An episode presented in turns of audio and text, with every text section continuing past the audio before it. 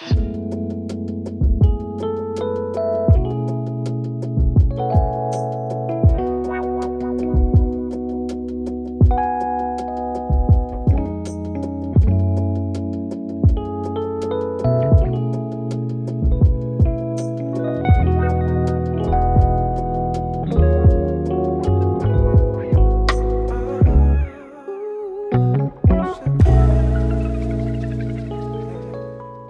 что, добрый вечер, дорогие друзья. Сегодня я взял такое слово, вступительное слово, потому что я как раз сегодня буду больше молчать. Uh, у нас 13 эфир. Этот эфир мы назвали «Наука туда и обратно».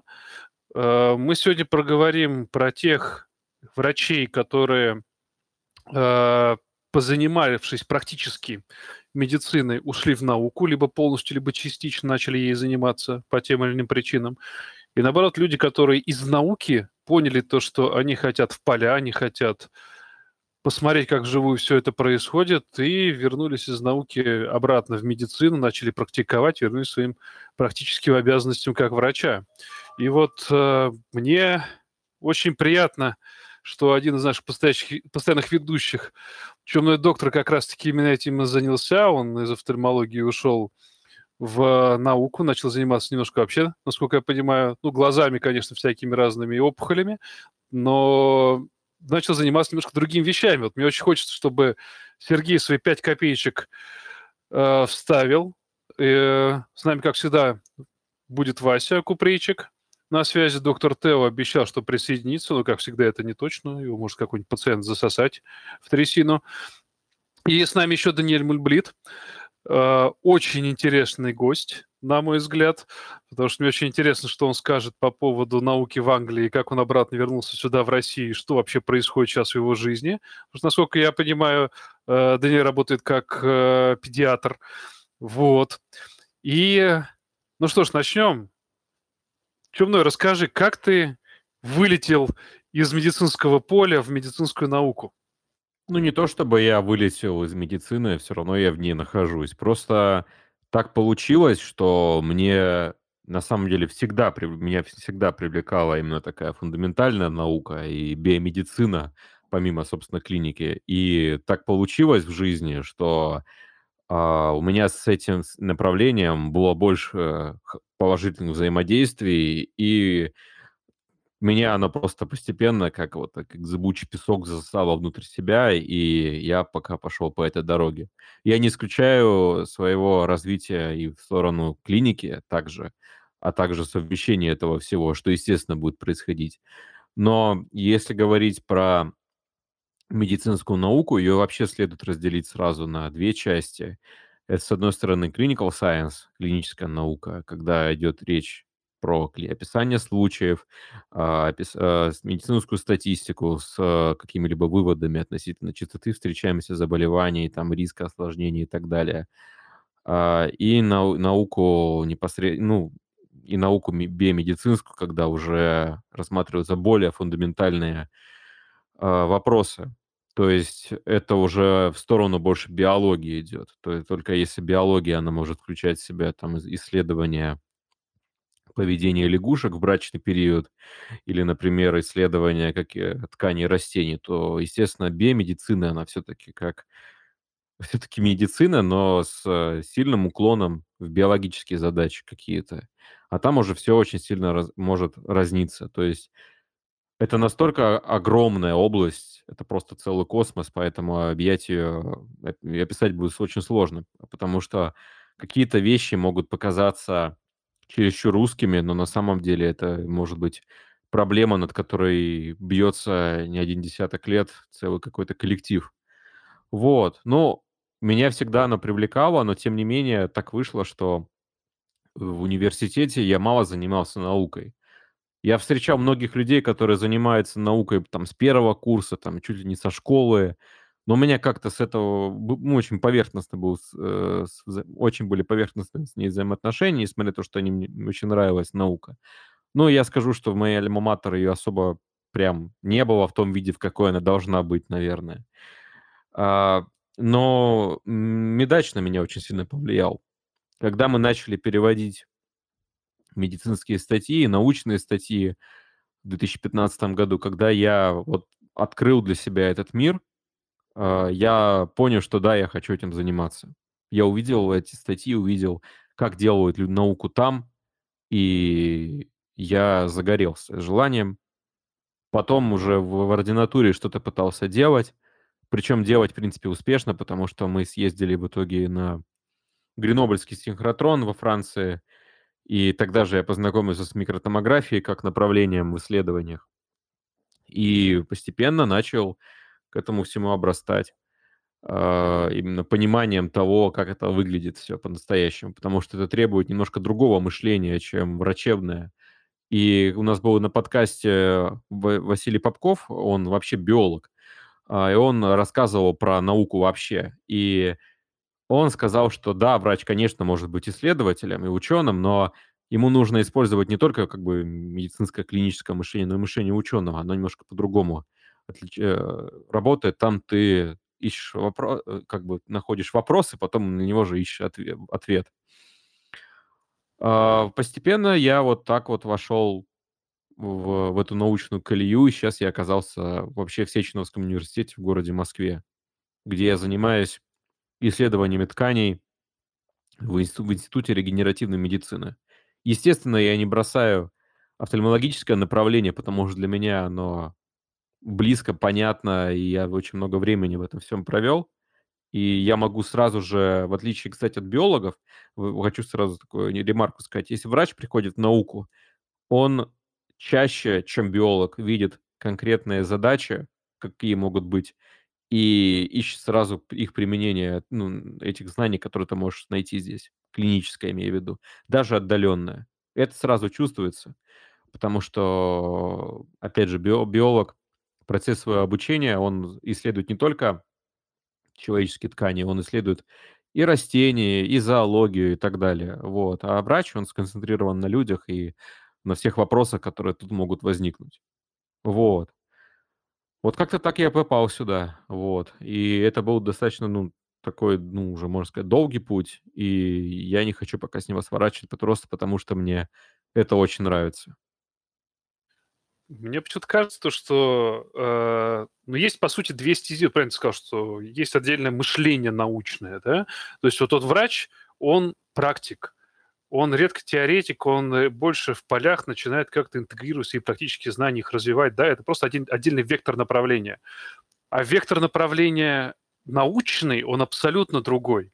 И они идут параллельно. Просто другой вопрос, как ты балансируешь, вот и даже в одном враче я очень редко встречал, когда человек и думает научно, и применяет это практично. То есть это прям действительно очень мало таких вот, ну это уни- уникальные люди. Вот мне интересно сейчас Даниил послушать, что он скажет, потому что, я так понимаю, его путь развития был несколько иным, несколько в другом направлении. Даниил, расскажи про себя, как там все вообще вышло у тебя? Да, спасибо большое. Я, э, я сам выпускник второго меда, и э, я интернатуру проходил в НИКИ педиатрии на Талдомской, а потом я делал магистратуру и PhD уже в Лондоне, в Imperial колледже. Я бы здесь сказал, что мне кажется, вот когда ты говоришь про, про то, что в враче редко совмещается практичность применения научных знаний, вот такой научный образ мышления, мне кажется, что может быть, я не прав, но, но на мой взгляд, это все-таки наша особенность, отечественная, да, потому что э, на Западе подавляющее большинство экспертов, которых я знаю, ну, практически все, наверное, если мы говорим про клиницистов, которые занимаются практической деятельностью, то они, у них и прекрасное научное мышление, и вот прекрасная реализация этого мышления в клинике. А, может быть, это связано с тем, что у нас на как, в какой-то момент выпало целое поколение, да, потому что люди, ну, им было немножко не до науки, наука не очень хорошо поддерживалась, а, наука была немножко закостенела, и, э, и в данном случае я сразу хочу оговориться, я говорю про клиническую медицину, я не говорю про а, фундаментальные науки, я не говорю про биохимию, физику, математику и так далее, да, потому что мне кажется, что все-таки они были намного большей степени интегрированы в международное пространство, Насколько мне известно, в, опять же, в отношении клинической медицины советская, это было все совсем по-другому. То есть я даже мой профессор лондонский, да, британский профессор, когда мы с ним обсуждали кого из э, советских ученых, да, ну вот он сейчас на пенсии уже, как несколько лет как ушел, э, то есть он как раз относится к тому э, британскому поколению, которое общалось с советскими медиками. А, и он как раз рассказывал мне, что на конференциях очень часто европейских и европейского респираторного сообщества, и Европейской академии аллергологии клинической иммунологии, а, там были целые секции Восточной Европы, где, как он говорил, обсуждались очень необычные подходы к терапии, да, там э, соляные пещеры, вот это вот все. То есть э, тогда действительно, мне кажется, было, было какое-то, ну что ли, может быть, противостояние, не было какого-то такого хорошего контакта с э, международным медицинским сообществом научным. А, и, э, и мне кажется, что сейчас это, слава богу, меняется, да, это меняется намного медленнее, чем хотелось бы, но тем не менее эти изменения, они есть, вне всяких сомнений. Вот. И мне кажется, что просто за счет того, что выпало вот это целое поколение, целый пласт людей, а, то э, мы, к сожалению, получили очень большой процент людей, которые занимаются клинической наукой, но не очень а, современны в своем понимании того, что эта клиническая наука есть. Так. У меня небольшая ремарка. Э, добавилась Марина Ветрова, а, врач-психиатр-нарколог. Я тоже ей дал право говорить. Марин, ты здесь? Привет, я здесь, но я очень извиняюсь за шумы. Я просто сейчас иду по улице. Вот. Меня слышно? Да, да, ну хорошо, тогда потом, когда будет комфортная обстановка, уже прямо сейчас просто Окей, говорю, что спасибо. говорить. Все.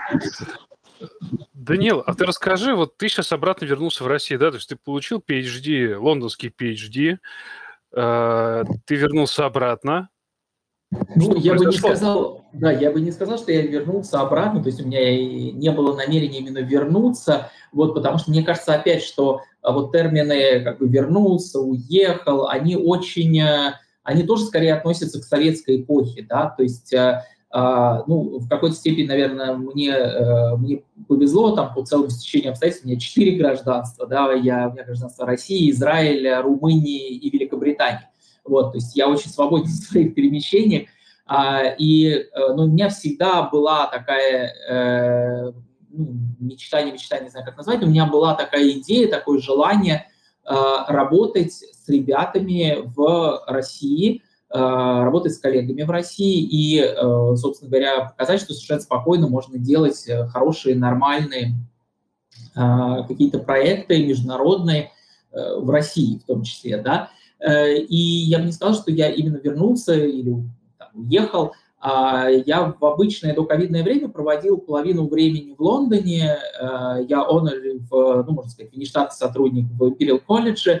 Э, то есть я продолжаю свою научную деятельность там, я работаю со студентами там, с коллегами, мы занимаемся различными проектами, в основном относящихся к педиатрии и аллергологии. А, и половину я времени проводил в России, то есть я тоже вот как и Сергей присоединился к Сеченскому университету. Э, и э, я даже вот могу честно сказать свое мнение за, наверное, вот с того момента, как я присоединился к Сеченскому университету, что, наверное, три с половиной года, даже за этот период я вижу очень много положительных изменений, э, которые в правильном направлении. Опять, я не говорю, что нет а, каких-то нет каких-то моментов, которые чрезвычайно медленно меняются, но вот какой-то положительный, безусловно, положительные изменения есть. Вот, поэтому просто во время ковида а, так получилось, что а, я, а, что я занимаюсь в том числе исследованиями ковида, в большей степени эпидемиологическими исследованиями ковида, и э, я возглавляю когорту в Сеченском университете пациентов ковидных, и в рамках сотрудничества с э, Департаментом здравоохранения Москвы тоже мы занимаемся исследованиями эпидемиологическими ковида.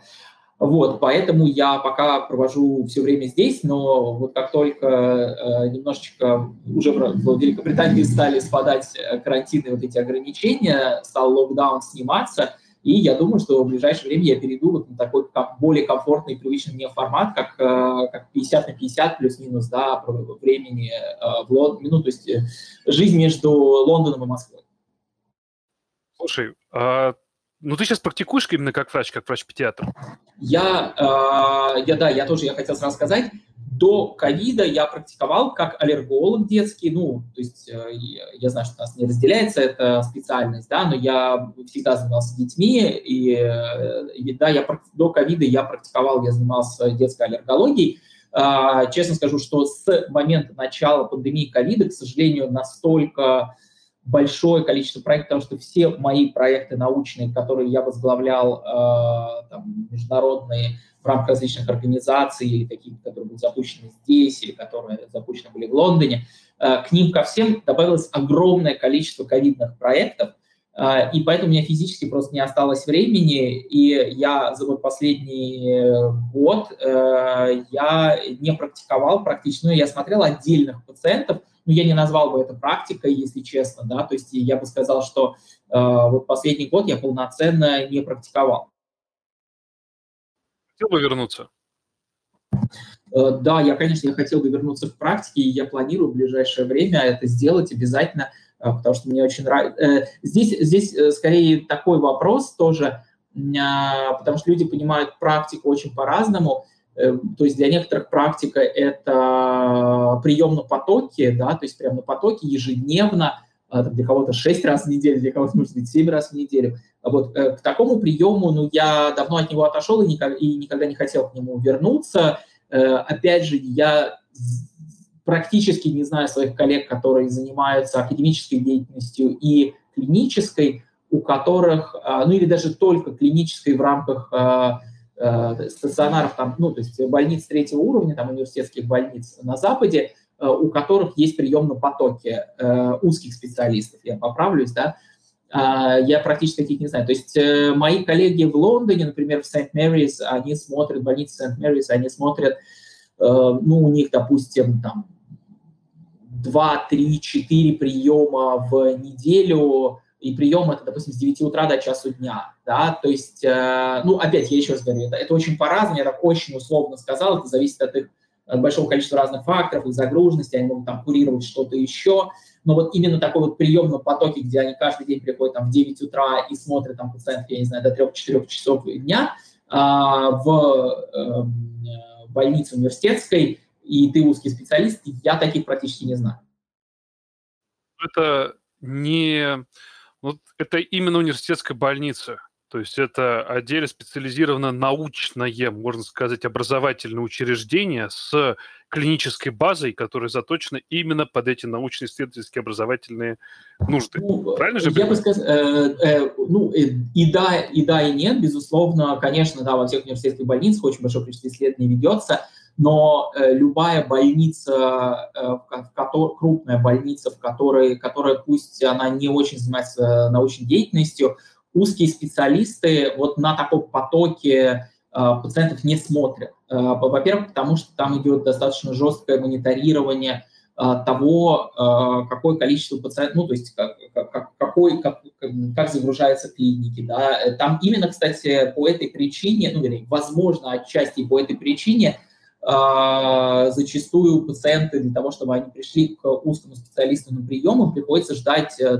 э, месяца. То есть это абсолютно нормальная ситуация, абсолютно нормальная ситуация, когда происходит такое. То есть те люди, которые работают на потоке, действительно, это, ну, опять, по крайней мере, говоря про Великобританию, это general practitioners, это врачи общей практики, которые работают, ну, очень условно сказать, в поликлиниках. Конечно, это не поликлиники, потому что поликлиник в, Ан- в Великобритании нет, но э, это врачи общей практики, которые вот на потоке принимают пациентов с совершенно различной патологией, и дальше, если они решают, что конкретному пациенту нужен аллерголог, гастроэнтеролог, кардиолог и так далее, они его отправляют в больницу, где его может этот специалист посмотреть, э, и обычно, если это не экстренная ситуация, то, соответственно, от момента направления GP и до э, консультации узкого специалиста вот может пройти 2-3 месяца.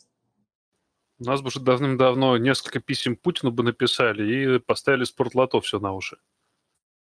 Даниил, кстати, хочется вот такой интересный вопрос задать. А я, ну, ты, ты, во-первых, видел те статьи, которые я писал, я тебе их сбрасывал, то есть ты имеешь примерно представление о том, чем я занимаюсь, да? Вот такой хочу задать вопрос. Я часто слышал претензии, реально от людей каких-то, что, мол, то, чем ты занимаешься, а, оторвано от практики. И вообще, как бы, это, это чуть ли не как минус. Типа, ты витаешь в облаках со своей наукой, а надо быть вот ближе к земле. Что ты можешь сказать на этот счет? Ну, а, что я могу сказать? Я действительно, я тоже это очень часто слышу здесь, э, в России, когда говорят, что вот наука, она где-то там, а вот здесь наша практика, и это совсем разные вещи, и наука и практика вообще это небо и земля. На самом деле, конечно же, это не так. Это, опять, мне кажется, ну, на мой взгляд, это не так. Мне кажется, что, э, опять, это немножко наши особенности, то есть, может быть, действительно какая-то, какие-то, особи, какие-то аспекты деятельности научной, которая у нас осуществляется, она действительно оторвана от там, реальной клинической практики. Но эм, я приведу пример из недавнего, как раз вот связанный с ковидом. Э, когда э, в рамках нашего проекта, который мы ведем, мы обсуждали, э, мы получали грант британского посольства, за что им большое спасибо, они очень помогали нам э, в проведении нашего исследования. И мы, э, когда общались с коллегами из британского посольства, они спрашивали, вот э, они говорили, «А, скажите, пожалуйста, вот э, то, что вы делаете, да, эти результаты потенциально полученные в рамках проекта, а как они на что-то будут влиять? Это совершенно разумный вопрос, то есть если какая-то структура, какая-то, какой-то грантодатель дает тебе деньги, он хочет понять, зачем это все делается. Ты объясняешь, зачем это делается, да, если мы говорим там про, э, чтобы это не было ковид, последствия ковида, да, это все влияет на здравоохранение, и нужно изучать это по целому там, ряду причин. А, и я сразу, э, а поскольку э, гранты британского посольства, они поддерживают вот взаимоотношения на разных уровнях кооперации между Великобританией и Россией, то, конечно, их интересует, как это э, будет, будет данные использоваться потенциально в России, как в Великобритании и так далее. А вот я могу сказать, что вот, вот, лю, вот любые данные, которые собираются, например, по последствиям ковида, я участвую в одной группе, я знаю, что рабочей группе э, Международного консорциума ИСАРИК, вот данные, которые собираются в отношении последствий ковида, как пример, а, они идут в стейдж. Есть такой стейдж, э, это, это, это группа, которая выступает, советует, да, которая дает информацию британскому правительству, которая, ориентируясь на какие-то научные данные, принимает те или иные решения. А, там, я не знаю, ужесточить, не ужесточить меры, понять, с какими, а, какое количество денег придется выделять на там, лечение хронических заболеваний, с какой инвалидизацией они могут столкнуться, какое количество э, пациентов будет возвращаться в больницу и так далее. То есть много-много-много вопросов. Они реально используют эти данные. Я знаю это на 100%. К сожалению, в России ситуация немножко другая, потому что у нас нет, у нас еще не очень распространено то, что каждый кусочек данных, который получен, получен пропускается через различные инстанции, а, которые изучают эти данные, ориентируются на них и что-то меняют в практике, клинике, организации здравоохранения и так далее. Это потихоньку меняется, я вижу, вот, что это меняется, но это пока что не общепринято. Да? То есть нет такого, что э, Сергей провел исследование, его результаты опубликовали, и, условно говоря, я не знаю, там все ведущие офтальмологи сказали, о, классно, вот, э, Сергей, давайте мы его сейчас на конференцию сразу позовем, мы это все обсудим, и в ближайшие там полгода изменим свои клинические рекомендации, сделаем какое-то там дополнение и поменяем клиническую практику. На Западе я вижу, что это происходит. Я вижу, что это происходит. Иногда на это требуется полгода, иногда на это требуется год, иногда на это требуется, там, не знаю, несколько лет. Но мы, конечно, каждый раз опаздываем в этом ну, фундаментально. То есть мы каждый раз ждем, пока там на Западе рассмотрят доказательную базу, потом, когда они внесут исправления в гайдлайны, потом мы решим у себя, а вот мы согласны с этим или нет, потом 250 тысяч еще политических моментов, и потом с опозданием в несколько лет у нас меняются рекомендательные документы, когда на Западе это уже внедрено там несколько лет назад или там 10 лет. Ну тут понимаешь, то, о чем ты говоришь, это теория versus практика. Правильно? И в России нету практического, мы уже на самом деле это обсуждали в нашем подкасте, эфире по междисциплинарные взаимоотношения, про э, сообщества врачебные, у нас нету единого фундаментального базиса, на котором стоит идея какого-то заболевания, допустим. То есть, соответственно, если ты предлагаешь что-то поменять, ты не сможешь это понять просто потому, что тебя треть, половина, четверть коллег просто не поймут, о чем ты говоришь. Вот как-то так. Ну, для того, чтобы, мне кажется, я, я с тобой согласен, отчасти наверняка это так, но э, здесь, ну, э, не, не хотелось бы очень обобщать, но я так свое ощущение скажу очень-очень усредненное, да. Мне кажется, что нужно признать, мне, мне кажется, что одна из самых глобальных проблем, я много раз об этом говорил, э, коллегам и э, друзьям, знакомым, э, родственникам, всем, мне кажется, одна из самых глобальных проблем нашей страны, коих много и так, это то, что у нас не готовы признавать Э, какие-то проблемы, их, их присутствие. Потому что для того, чтобы что-то изменить, то есть ну, э, для того, чтобы улучшить что-то, нужно сначала признать, что в чем-то есть глобальная какая-то проблема. Только тогда можно улучшать, потому что иначе, то есть, допустим, ты говоришь, вот знаете, он, вот, э, давайте улучшим медицину, а зачем улучшать медицину? У нас все, у нас вообще лучшая медицина в мире. А давайте вот в клинической науке вот мы улучшим ситуацию. А зачем улучшать? Она классная у нас, она вообще лучшая в мире. И раз э, все время идет вот этот посыл, что у нас все лучше, то улучшать э, действительно тогда как бы что улучшать? У нас все хорошо. Э, и мне кажется, что вот из этого вытекает очень много проблем. Почему вот эта преамбула? Потому что мне кажется, что нужно признать, и я сам работаю в Сеченском университете, я общаюсь с коллегами из разных университетов российских и не российских, не российских в большей степени. Э, для начала, мне кажется, нужно признать наличие проблемы то, что на сегодняшний день, а, например, на Западе, если человек профессор, а, то к любому профессору относятся с большим уважением и абсолютно заслуженно. То есть я вот с трудом могу представить, вспомнить э, иностранных профессоров, из всех иностранных профессоров, с которыми я общался, я не могу вспомнить человека, который был бы не квалифицирован с академической точки зрения. Я не могу это вспомнить, потому что, э, э, потому что ну, вот, вот это так. У нас, к сожалению, э, опять, ну, я думаю, что вы это знаете лучше меня, почему это произошло и как, но у нас, к сожалению, если взять Россию как просто всю страну, не отдельных людей, потому что у нас есть отдельные гениальнейшие люди, их знают во всем мире, их уважают, любят и так далее.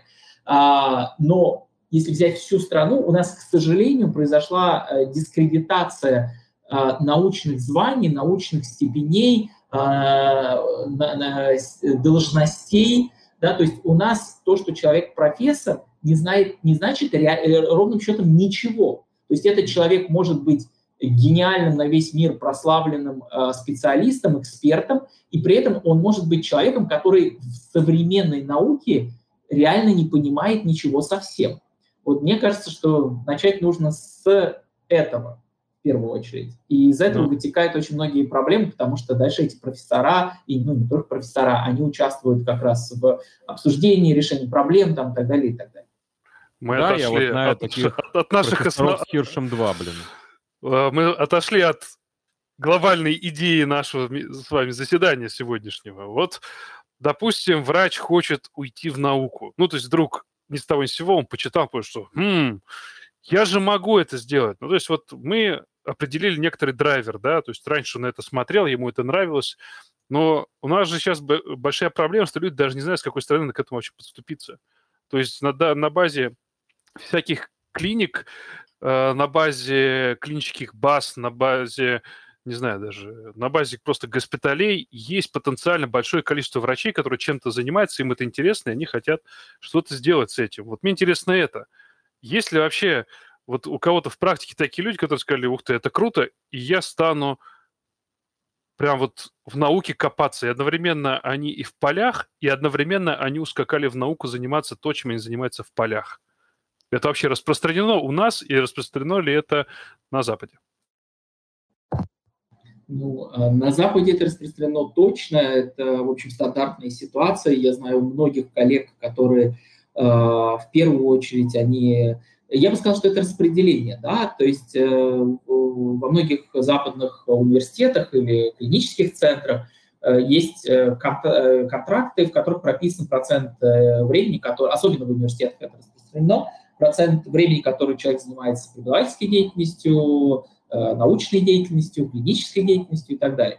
Вот. Но даже если не вдаваться вот эти, в эти моменты, э, я знаю многих коллег, которые, э, их основная деятельность – это клиническая деятельность, они большую часть времени тратят на прием пациентов, там, не знаю, э, разработку стратегии развития там, конкретной службы, гастроэнтерологической, кардиологической, пульмонологической и так далее, в зависимости от направления. И параллельно они занимаются на самом-самом высоком уровне различными исследованиями той той области, который, в которой они э, занимаются клинической деятельностью. Да? Э, я таких людей знаю очень много, но, э, опять, я могу приводить примеры исключительно из своей области, из аллергологии и каких-то смежных, но да, безусловно, таких людей много. И если человек хочет это сделать, то есть вот он работает э, в клинике, и он понимает, что он хочет Э, вот его интересует, не знаю, атопический дерматит, и он хочет, у него есть идеи, у него есть идеи какие-то более прикладные, более теоретические, он хочет их реализовать, прекрасно, у него очень много для этого возможностей.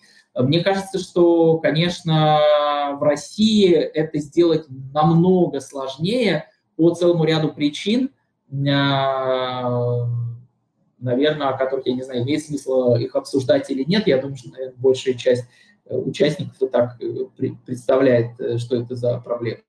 Ну да, хотя бы кратко обрисуем их. Потому что вот, э, например, у меня, у меня как человека, который был в аспирантуре, который благополучно ее не закончил и сбежал из нее, прям натурально сбежал из нее, у меня к российскому академизму пламя потухло. То есть я, на самом деле, в глубине души я очень хотел бы заниматься там какой-то научной деятельностью, но я прекрасно понимаю, что я уже в это все окунулся, э, стер себя, там, помылся от этого говна, и больше как-то обратно не хочется туда возвращаться. Ну, потому что все то, что там происходит, все, что я там видел, оно просто странно. Вот оно просто, просто пиздец, как странно. И для меня это как Алиса в «Стране чудес», но мне это не очень понравилось, если честно, этот трип. Ну, мне кажется, что здесь действительно очень зависит, действительно у нас есть свои особенности. А, я бы сказал, что э, я бы сказал, что есть много разных вариантов. Один из вариантов, который есть, э, который, наверное, э, ну, опять, мое мнение, он, наверное, оптимальный с точки зрения того, что ты понимаешь, что ты будешь заниматься чем-то интересным, классным, с классными людьми. Это вариант, который всегда есть в большинстве клинических дисциплин. Э, по крайней мере, я знаю, что в нескольких направлениях он точно совершенно существует. Опять приведу пример из, из нашей области, допустим, аллергология, иммунология. Есть Европейская академия аллергологии и клинической иммунологии, ЯКИ. В рамках ЯКИ есть junior members, да, то есть это молодые, это до 35 или до 36, по-моему, для того, чтобы попасть, для того, чтобы э, попасть в Junior Members, нужно быть до, 30, до, до 36 лет, по-моему. Э, и есть целый ряд э, программ, которые направлены на развитие вот этих, э, условно назовем их, молодых людей, да? вне зависимости от того, в какой стране ты живешь. Есть возможность поехать на клинический fellowship, есть возможность поехать на научный fellowship, тебе нужно списаться с э, вот, иностранными коллегами, ну, то есть там есть разные варианты, да, э, это может быть несколько месяцев, это может быть э, вплоть до года. А, и, и, безусловно, вот, когда ты делаешь какие-то проекты, и понятно, что ты можешь потом с человеком, который является твоим супервайзером, да, я очень не люблю слово научный руководитель, который используется в России, потому что, ну, опять, может быть, это я, мое неправильное восприятие, но для меня слово научный руководитель – это человек, который руководит, да, то есть вот эта вот вечная вертикаль власти, что должен быть кто-то, кто руководит кем-то, а этим руководит кто-то еще, а тем руководит кто-то еще. Вот. А понятно, что есть определенные... А? Армия. Армия, ну да, армия, да, абсолютно точно так, как армия, там, э, вот эта структура. А, понятно, что есть определенная иерархия, а, там, в силу ряда обстоятельств, всегда и везде, это понятно, но Э, но мне больше нравится слово все-таки супервайзер, наставник, ментор там, и так далее. Потому что каждому человеку очень важно ну, может быть, не каждому, но многим людям важно, чтобы у них был наставник, э, чтобы это был человек, который в какой-то степени может на э, различных этапах их э, профессионального развития или личностного развития, жизненного, дать им какую-то уверенность в себе, какой-то, какие-то, может быть, навыки, которых у них не, у человека не было. Вот. И у меня, мне повезло на определенном этапе, я познакомился со своим профессором, Э, в Лондоне, и я ему за все очень признателен, мы до сих пор общаемся постоянно, я его вовлекаю теперь в свои проекты, и я ну, не, просто э, без него я бы точно не состоялся. Я, он дал очень много мне в моем понимании многих вещей. Вот, и поэтому мне кажется, что любой наш э, молодой человек э, с хорошим знанием языка, который связался там, с коллегами из-за границы, нашел себе профессора, который ему... Э, есть много проектов, которые можно делать, не, как это правильно сказать, стараясь по минимуму соприкасаться с нашими политическими нюансами жизнедеятельности. И я думаю, что опытный человек, коллега из-за границы, да, хороший эксперт, он всегда сможет э, найти проект, который можно делать локально и который будет хоть небольшую крупицу какую-то знаний по конкретной тематике, но в мировую копилку вносить. Я не знаю, что я Сергей бы хотел на этот счет. Сейчас. У меня есть, э, я постараюсь сейчас рассказать это так, чтобы не отожрать время у слушателей, но в то же время обозначить проблему и причины, почему вот э, у, Антона и многих других людей – а, вот немножко вот так выглядит академия, как она есть на самом деле. Начнем с того, что первая проблема – это неправильно, это а, не неправильно, это ошибка в, образ... в медицинском образовании, поскольку на этапе обучения студентам не рассказывают про науку вообще. Им рассказывают про какие-то идиотские студенческие конференции, про какие-то тезисы, и на этом все их не знакомят с миром настоящих академических журналов и тому, как устроена академия вообще. Поэтому и выходя из университета, поступая в аспирантуру, люди продолжают заниматься профанацией. Они не делают проекты, они делают эм, в кавычках научку, как они сами называют, э, для того, чтобы получить заветную корочку КМН. Это не имеет отношения к науке от слова совсем. А, далее, и, и поэтому э, человек, который с медицинским образованием, несмотря на свои большие познания в физиологии, патофизиологии, в понимании того, как можно или иные вещи применить, э, он является немножко таким поломанным в отношении правильных э, подходов к академии. Того, что такое наука, что как э, работают научные статьи, куда их надо отправлять, как это вообще делается. Потому что результатом деятельностью ученого является публикация. И, и за этот счет идет далее финансирование. То есть ученый не просто так э, занимается фигней, он отвечает на какие-то вопросы, публикуется, зарабатывает на этом деньги. Он отрабатывает, точнее, э, вложенные в него деньги государством или какими-то другими фондами, за это статьями. И чем серьезнее коллектив, который этим занимается, тем больше денег он может получить, ну и требования, соответственно, выше. У нас сейчас, например, вот, ну, самый распространенный, практически сейчас единственный фонд – это РНФ, Российский научный фонд. Вот, допустим, крупный грант, там может быть, что в год нужно отчитаться 10 статьями, например. Или, ну, все зависит, но иногда бывает так, это на, если на очень большой коллектив. То есть коллектив исследователей — это можно воспринимать как студию, которая делает фильм или альбом или что-то вроде этого. У них есть конечный продукт в виде статьи, и поэтому нужно э, относиться к ним примерно так же.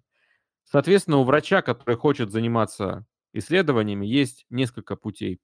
В первую очередь ему нужно понять, чем он хочет заниматься.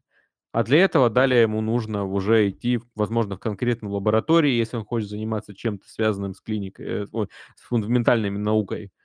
А, и, как правило, а, люди в этих лабах, они очень открыты и готовы для коллаборации. То есть вполне можно допустить так, что человек из другой организации, он может прийти и как-то все это устроиться туда и организовать коллаб и так далее. Это все, как правило, решаемо, если у человека, который руководит этим подразделением, у него есть понимание того, что на самом деле это выгодно.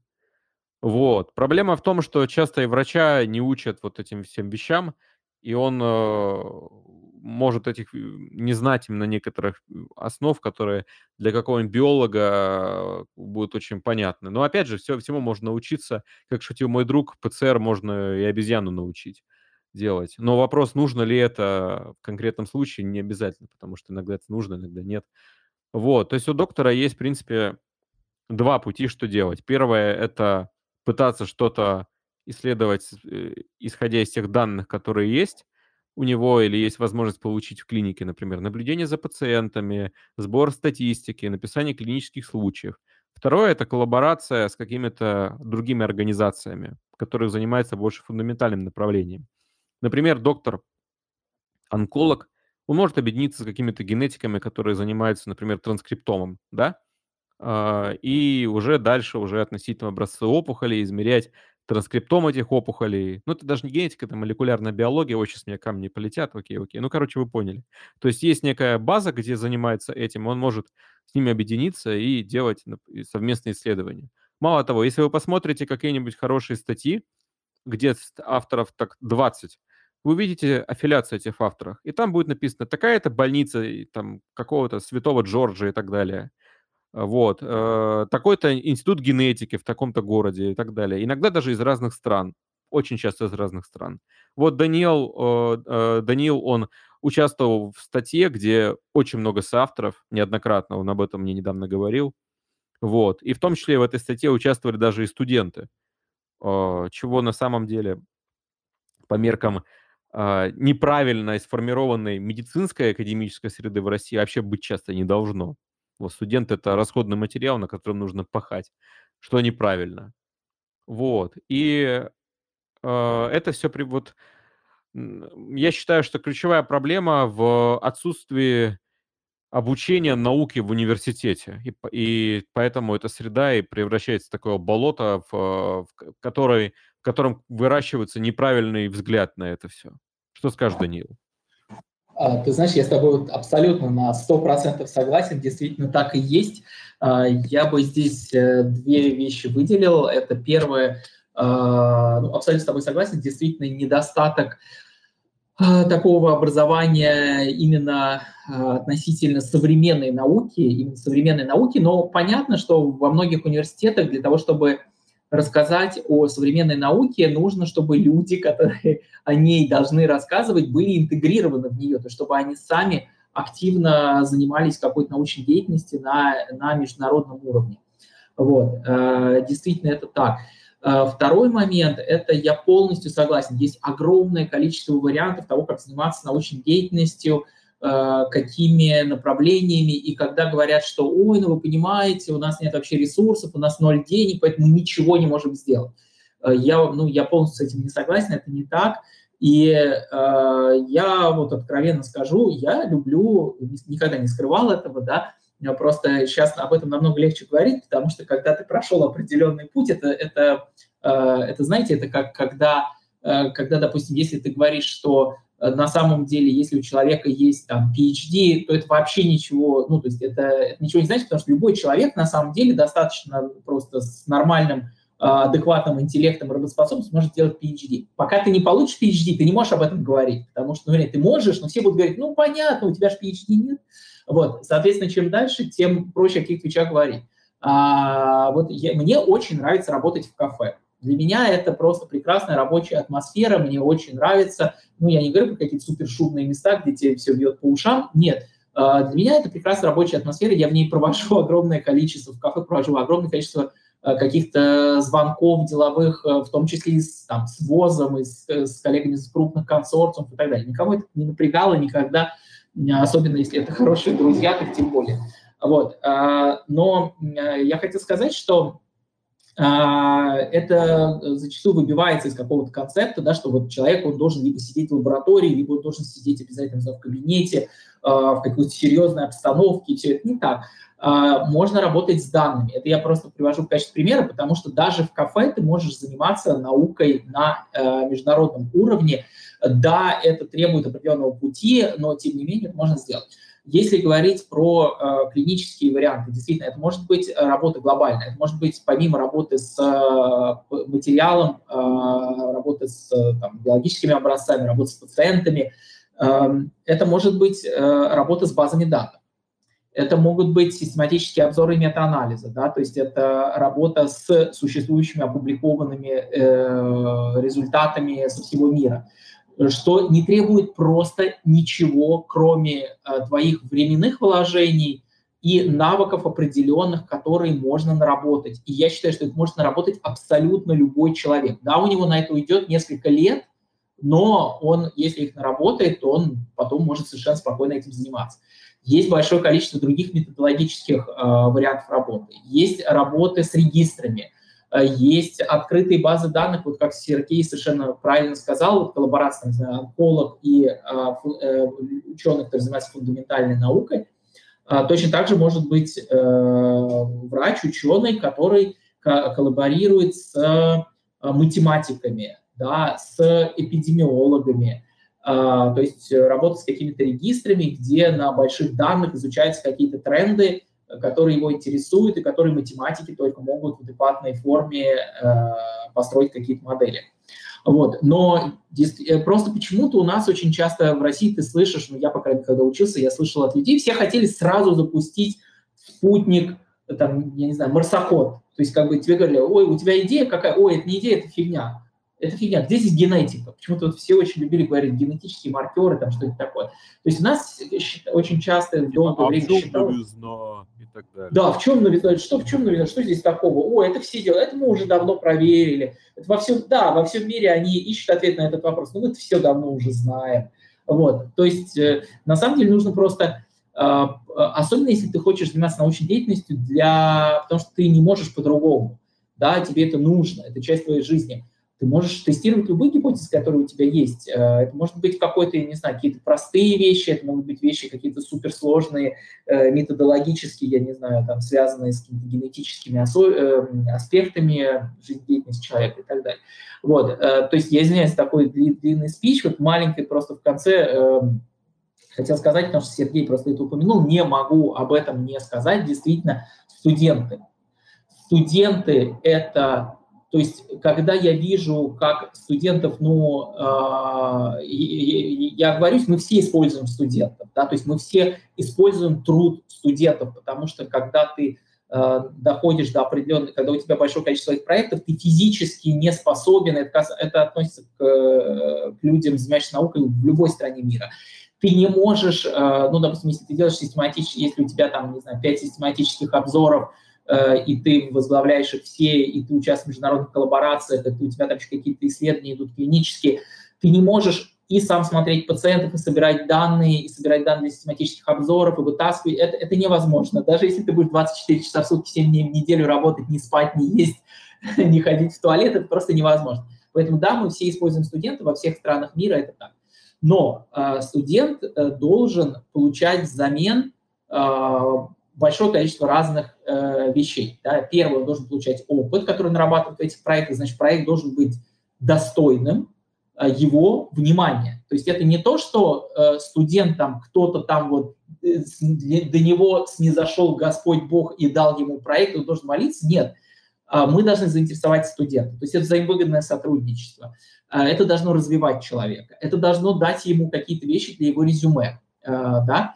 Это должно дать ему уверенность в своих силах. Это очень важно. Это очень важно. Я работаю с ребятами э, и в Лондоне, и в Москве, и я вижу, что особенно в Москве им не хватает уверенности в своих силах. Им кажется, что они, ну, то есть вот очень часто я слышу от энного числа студентов, я слышал, что когда мы начинали работать над э, проектами, и вот им дается какая-то существенная роль, координационная, они очень нет, ну я как бы, я же, я, ну, я не знаю, я никогда это не делал, как же я вот, ну я, я не уверен, что я смогу. А, большинство талантливых людей, они могут, им нужно просто сказать, да, вот, пожалуйста, занимайся, ты можешь, э, ты можешь, ты талантливый человек, ты, ты скорее всего, там, через 3-5 э, лет ты будешь намного круче меня, это классно, это то, ради чего стоит заниматься академической деятельностью, да, то есть э, когда у нас не хотят расти себе конкурентов, я когда это слышу, у меня, я теряю дар речи. То есть, э, на мой взгляд, я, насколько знаю, даже в Советском, ну, в Советском Союзе было это тоже, что люди пытались создать свою школу, они хотели, чтобы у них было много учеников, да, а, а, опять не чтобы хвастаться этим, а чтобы было ощущение того, что ты реально а, как-то, пусть в малюсенькой степени, повлиял на их жизнь положительно.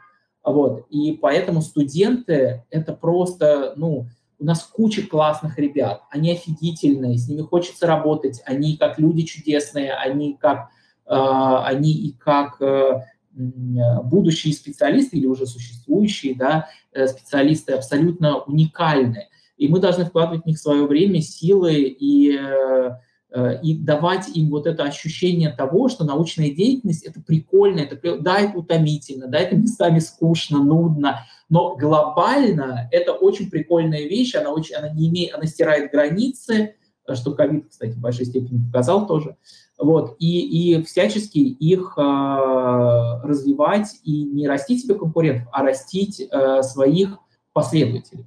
Вот. Ух ты. Я немножко приземлю просто одну идею, которую ты сказал. Вы, вы на самом деле, вы с Чумным так очень хорошо ее раскидали. Если ты практикующий врач, ты можешь не быть ученым, ты можешь быть в коллаборации с учеными, ты можешь дать им материал на обработке, и вместе выпустите какую-то крутую статью, где ты будешь в полях, а они будут это красиво все оформлять. Но все равно команда, и в этой команде может сделать что-то крутое. Вот мне вот эта идея очень понравилась, потому что на самом деле мало кто думает об этом, о том, что можно пойти за пределы. Вот это вот это даже не междисциплинарность, это трансдисциплинарность и интердисциплинарность. Что ты можешь вообще пойти к математику, будучи врачом. Ты можешь пойти генетиком, будучи онкологом. И вы вместе можете замутить и сделать какую-то классную вещь. Просто надо сесть и хорошенько продумать, как ее сделать. Или лучше обратиться к тем людям, которые знают, как это делать, наверное, как-то так. Ну, нормально, опять же, Просто времена, когда, знаешь, вот там врач 19 века, когда он сразу и микробиолог, там, и эпидемиолог, и, и еще там философ и так далее, он всем этим занимается, они, к сожалению или к счастью, прошли, потому что все стало настолько сложным, что ты, даже если ты охренительный специалист, что ты просто супер талантливый, ты не можешь охватить все. И намного лучше, когда у тебя есть твой братюня, который тебе поможет. Даже если он математик, так отлично. Ты не, у тебя не хватит никогда времени выучить так математику, как знает ее он. Да и не нужно, потому что вот у тебя есть, пожалуйста, чел, который тебе поможет. И тоже касается других аспектов. Вот. И именно в коллаборациях рождаются самые лучшие такие статьи, когда есть люди из разных институтов, разного направления. И они дополняют друг друга и вместе делают прекрасный продукт.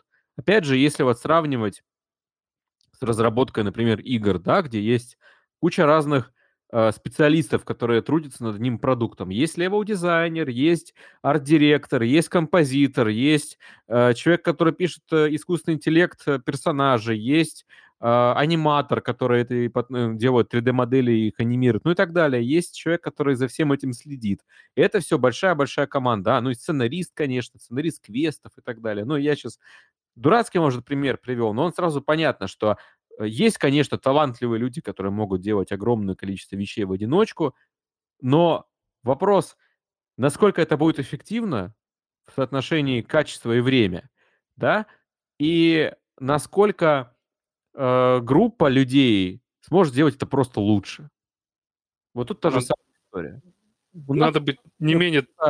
Сейчас, сейчас скажу просто. Ага. У нас есть другая проблема, которая есть, мне кажется, не только в России, но в России она прям есть это когда отдельный НИИ или отдельная клиника превращается в такой шип, бастион с шипами, да, то есть вот только вот мы и никто больше. И когда вот эти все возможные коллаборации, они могут быть обрублены на корню из-за руководства. Таких примеров много. Вот я с Данилом разговаривал, он мне приводил пример про там исследование было про кардиологию, да, и когда там э, руководство буквально запороло коллаборацию. Вот, но не будем в детали, просто есть эта проблема, она именно в головах у людей, которые вот выше конкретного врача. Если этой проблемы нет, то все намного проще и интереснее становится. Туда же идет возможность международной коллаборации, стажировок и так далее. Так что все очень даже открыто. И сейчас еще одну секунду. У нас выходили под материалы с Викторией Коржовой, которая является нейробиологом и занимается научной карьерой, там делает курсы и так далее. У нас был с ней под, подкаст в 2019 году вышел, называется «Carpe Diem», то есть «Лови момент». И там рассказывалось про то, что есть возможность заниматься наукой даже сейчас, участвовать в стажировках, э, в командировках, даже если у тебя нет там даже особого опыта, но уже прибиться кому-то можно. И большая ошибка считать, что тебя ничего не получится. На самом деле все более чем реально. Ну, просто о чем ты говоришь, что, получается, надо быть не только талантливым ученым, на самом деле не менее ценен талант объединить вокруг себя талантливых, талантливых других людей, которые, собственно, сделают какую-то талантливую вещь. И что чем дальше мы по науке идем, тем сложнее одному это сделать, и перспективнее объединяться в коллективы идейные, которые эту идею будут продвигать дальше в мир. Я бы сейчас с радостью послушал людей, которые здесь есть в чате. Может быть, у них есть что-то дополнить, добавить, задать вопрос. С удовольствием поговорим про науку. И, по-моему, это здорово. Это, я считаю, что наука — это одно из лучших, что, чем можно вообще в жизни заниматься. Вот это просто топ-тир занятий. Прям вот. снял. Я тоже хотел народ пригласить. Ребят, давайте, заходите, рассказывайте. Может, у вас есть какой-то опыт. Может, вы уже, будучи врачом, вы сейчас хотите пойти начать этим заниматься, либо вы, э, будучи студентом, занимались, но почему-то бросили. Вот нам интересно все эти истории. Пожалуйста, да, прям тяните руки, рассказывайте. Нам интересно абсолютно все, что касается в этом плане. Прям море рук. Боженьки ты мой. Неужто никто не хочет поделиться своим уникальным опытом? Может, просто стесняются. Ну, не страшно. Вот я вижу, что здесь есть люди, которые точно могут что-то рассказать. Вот, например, Марина Ветрова, например. Марин, ты здесь?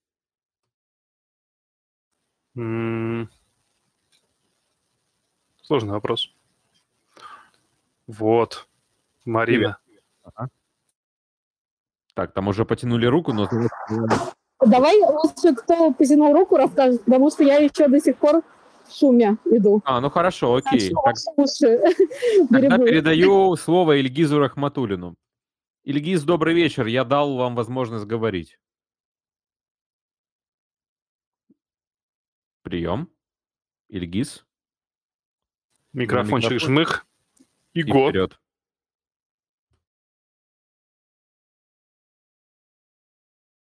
Алло, прошу прощения. Да-да-да, привет, привет. Да, добрый день. Э, спасибо большое за возможность высказаться. Заниматься наукой, конечно, это, не знаю, лично в моем случае было это интересно, но всегда возникал вопрос э, еще дополнительно финансовых моментов, потому что, скажем так, э, закончив э, университет, конечно же, интернатура, наука, плюс возможность подработки в, в качестве соисследователя в клинических исследованиях, это было все прекрасно, и попытки, скажем так, заняться наукой, но вопрос финансовый, он, к сожалению, очень сильно стопорит. Очень сильно стопорит. И в этом случае, скажем так, мне было, может быть, не очень хорошо и удобно, потому что не было там своего, своего собственного жилья, и надо было как-то этим заниматься. И желание заниматься наукой, оно, к сожалению, подавлялось только ради того, чтобы была возможность обеспечить себя и свою семью в некоторых ситуациях. Поэтому, да, наука – это прекрасно хорошо, но, к сожалению, реалии иногда физически не позволяет этого делать. Ну, все кстати, очень сильно, это- все очень это- сильно это круто. Это круто, потому что на самом деле мы этого момента не коснулись, вот это вот личная перспектива, да, поддержание содержания э, ученых в России. Здесь что я ворвался, но просто это прям очень актуально. Мне интересно, что Данил на что, на что скажет. А, Ну, я, я, полностью согласен, да, мне кажется, что, мне кажется, это не только в России проблема, потому что научная деятельность, она в большинстве стран не очень хорошо оплачивается, просто в каких-то странах она, скажем так, она может оплачиваться достойно, но действительно это проблема, к сожалению. Я могу только, ну, э, просто, просто действительно в России это сложнее, особенно если человек вынужден а, совмещать клиническую деятельность. То есть если он не занимается фундаментальной наукой, здесь тоже сложно, но, э, по крайней мере, это изначально определенный путь. Э, с клинической деятельностью здесь сложнее, потому что, например, в ординатуре ребят загружают так, что у них времени даже научной деятельностью заниматься нет. А, вообще вся система сейчас заточена больше все-таки под выращивание врачей общей практики в поли- поликлиник, ну так, глобально. А Вот. э, Но это, наверное, тема другого разговора. А, ну да, мне кажется, что вот то, что Ильгиз сказал, действительно, к сожалению, это большая проблема, особенно в России, Я думаю, что Сергей здесь может вот тоже рассказать наверняка многое. Я просто хотел сказать, что про гранты, да, действительно, гранты есть. Не все команды, к сожалению, вы, выигрывают. Если есть гранты, то из грантов могут выплачивать, конечно же, участники, выплачивать членам команды исследовательской. То есть если человек врач, который часть своего времени занимается научной деятельностью, он входит в состав группы, то он может получать деньги из гранта. Ну, понятно, что гранта он сегодня есть, завтра нет. Если это большая какая-то сильная научная группа, которая, или там, тем более научно-исследовательский институт какой-то большой, который постоянно получает различное финансирование, то в определенной степени человек может быть спок... ну, более спокоен за свое существование, хотя я очень много знаю от коллег, и Сергей наверняка тоже, э, ситуации, когда у людей даже есть грант, и они отчитываются по гранту, но потом задерживаются э, выплаты, и некоторые люди не получают зарплату месяцами, вот такие ситуации есть, поэтому, к сожалению, да, это проблема.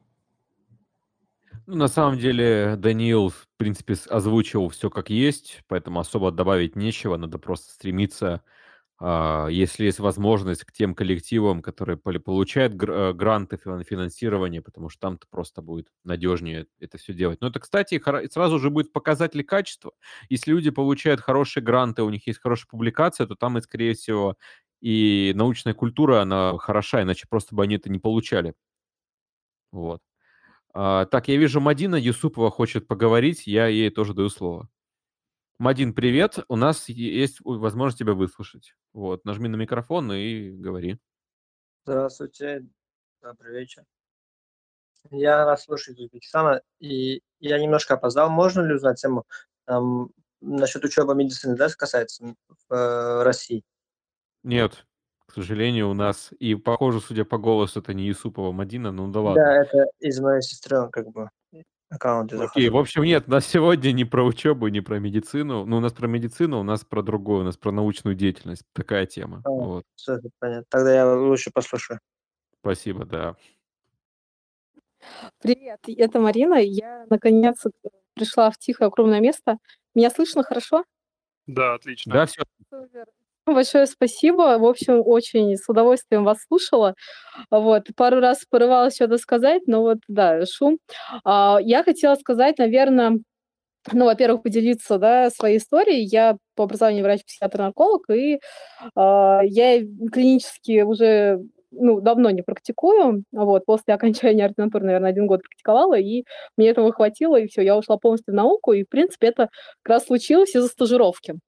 Вот, и ну, я, наверное, всем рассказываю свою историю, потому что она, ну, в каком-то какой-то степени показывает, что действительно э, важнее желание, да, и готовность работать, вот, ну и плюс э, толика удачи и так далее, вот, и все получится. И, в общем, смысл был в том, что э, вот благодаря, да, стажировке, которая, ну, не, не требовала от меня никаких финансовых вложений, а, я узнала, что такое эпидемиология и биостатистика. И, собственно, вот э, в чем я вижу, собственно, проблему, а, почему у нас врачи не очень понимают науку и в какой-то степени боятся, да, то есть, ну, как бы незнание, да, но а, сон, да, рождая, сон, сон разума рождает чудовище. Это как раз отсюда, да, что ты не знаешь, не очень понимаешь, и сразу строишь какие-то такие представления не совсем корректные, и в этом ну, как бы, понятное дело, избегают. Поэтому я врачей в этом плане очень хорошо понимаю. И э, мне кажется, что проблема состоит, только сегодня просто разговаривала э, с э, нейроученым, который как раз рассказывал, как у них строится образование. То, что студенты, они не учатся по учебникам, а они учатся по статьям. И причем, если вначале как бы первые статьи выбирают им преподаватели да, на тему, которую они изучают, то в дальнейшем они, их задача в том числе и найти статью и представить ее. И мне кажется, это как раз тот как бы навык, которому абсолютно не учат в российской медицинской системе. Вот, собственно, с чем мы пытаемся немножко бороться, да, со своей стороны. То есть это как раз журнальный... Да, да, тут немножко такой этот а, self-advertisement. А, вот, но с другой стороны, это то, что реально работает. Когда ты именно учишься по книгам, да, это такое более... Ты учишь какую-то теорию, которую не очень понимаешь, а как это применить. Вот я когда говорила, что вот у нас студенты не знают, э, что такое вообще статистика, мне говорили, что как же, у нас же на первом курсе есть э, урок такой, да, там преподают, у нас же есть э, кафедра общественного здоровья. Но вот я считаю, что вот в корне, чего нам не хватает медицинского образования, это как раз вот School of Public Health, да, то есть вот это вот, ну, у нас это называется, да, общественное здравоохранение, кафедра, но она, мне кажется, совершенно вот э, отстала, если, ну, так вот, да, своими словами, и совершенно не хватает вот действительно той подготовки, которой должна быть. То есть я, конечно, не говорю, что все должны становиться биостатистиками, эпидемиологами, но вот э, там те же самые про дизайн исследования. Первый раз вообще узнала, когда как раз была вот на стажировке в School of Public Health, и вот оттуда основы подчеркнула и увлеклась наукой. Мне кажется, вот если бы у нас такое было там, ну, не, даже не на первом, на там более таких старших курсах, люди вообще понимали, что это такое. И вот, кстати, да, а, почему вот это тоже вы говорили, что врач, он может тоже делать, да, науку. Я с этим вообще абсолютно согласна, потому что, э, по идее, да, наука это что? Это ответ на какой, ну, не обязательно, да, на какие-то фундаментальные вопросы, на вопросы от, ну, как это может примениться, да, в твоей клинической практике. То есть ты можешь э, своим исследованием ответить на вопрос, как, э, какой фактор, да, может сработать, чтобы улучшить, улучшить какой-то клинический исход. Да, и вот, например, Мое первое исследование было, оно такое достаточно образовательное для меня было. А, мы набрали просто 100 человек, а, которые ВИЧ плюс статус, а, которые недавно начали антиретровирусную терапию. Просто есть проблема, да, что вот эту терапию нужно принимать каждый день и практически, ну, всю жизнь, да, и это такая достаточно, ну, сложная терапия, вот, поэтому приверженность к ней на начальных этапах сомнительно, да, и часто у людей проблемки с этим. И есть, да, клиническая проблема. При, низкая приверженность э, пациентов э, ВИЧ плюс к терапии. Я уверена, такая проблема, в принципе, есть у многих специалистов, которые занимаются хроническими болезнями, да. И вот понять, да, какие факторы способствуют тому, что люди более привержены или менее привержены. Пожалуйста, набираешь 100 человек, думаешь, какие факторы посмотреть, у нас там было там социодемография, э, стигматизация, самоэффективность, то есть все-все-все, что вот мы придумали, у нас был просто психолог, нарколог э, и инфекционист, и мы вот со своей да, сферы придумывали, вот, а что может повлиять да, на основе литературы и так далее. И это супер-мега простое исследование.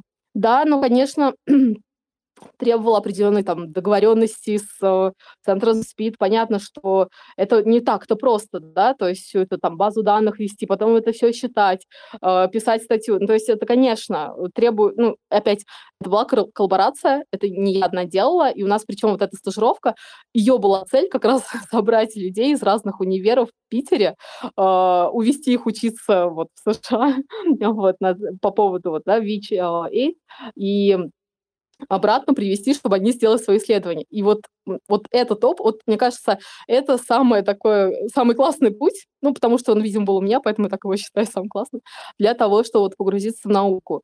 Вот. И, и вот как я вижу это в России, например, да, насколько, как это можно имплементировать, что вот, не знаю, просто поработать с кафедрой общественного здоровья и просмотреть, чего они там преподают, и как-то по-другому все это организовать. И, наконец-то, начать учиться по статьям. Вот, и делайте журнальный клуб не элективно, по желанию, а вот прям принудку такую.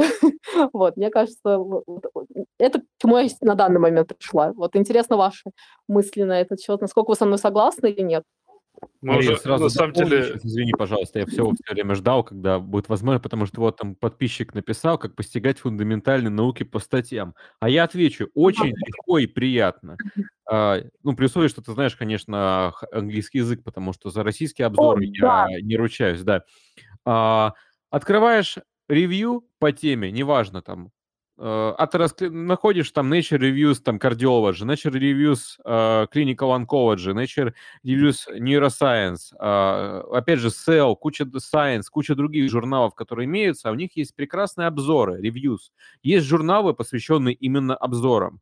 По сути, это главы к некой бесконечной книге знаний о теле человека, о природе заболеваний и физиологии. Опять же, то есть учить э, науку по статьям очень легко, потому что хороший обзор, он включает в себя все необходимые знания, которые ты можешь... Он дает тебе все инструменты, чтобы понять э, эту тему. даже если ты с этим не особо знаком не был, на самом деле любой хороший обзор тебе сразу дает некий стартовый набор. Да, естественно, если ты в этом разбираешься лучше, то у это все понимание этого будет глубже, понятно. Но учить по, по какую-то дисциплину по статьям более чем реально. И имея, конечно же, хороший учебник, э, типа того же этого Campbell Biology, например, который позволит тебе погрузиться в фундаментальные дис, э, понятия о теле человека и не только. Он является стандартным учебником в биологических и медицинских университетах э, Америки.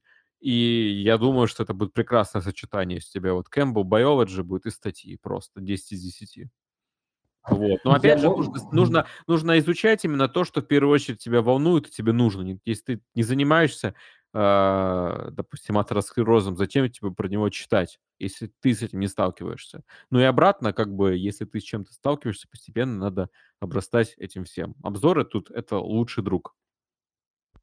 Если можно, тоже я добавлю то, что к тому, что Марина сказала, я полностью тоже вот на 100% согласен относительно клинической эпидемиологии. То есть это просто колоссальный пробел в большинстве российских медицинских университетов. Опять, ну, э, я много-много раз сталкивался с ситуацией, когда ты говоришь это человеку, и тебе говорят, ой, ну подождите, как же, вот там, не знаю, вот в этом университете есть прекрасные эпидемиологи, эпидеми, эпидемиологи. И ты говоришь, ну окей, хорошо, мы говорим о колоссальной, огромной стране, и вот приводится пример одного-двух университетов. Понятно, что это недостаточно, но вот, действительно это так и есть.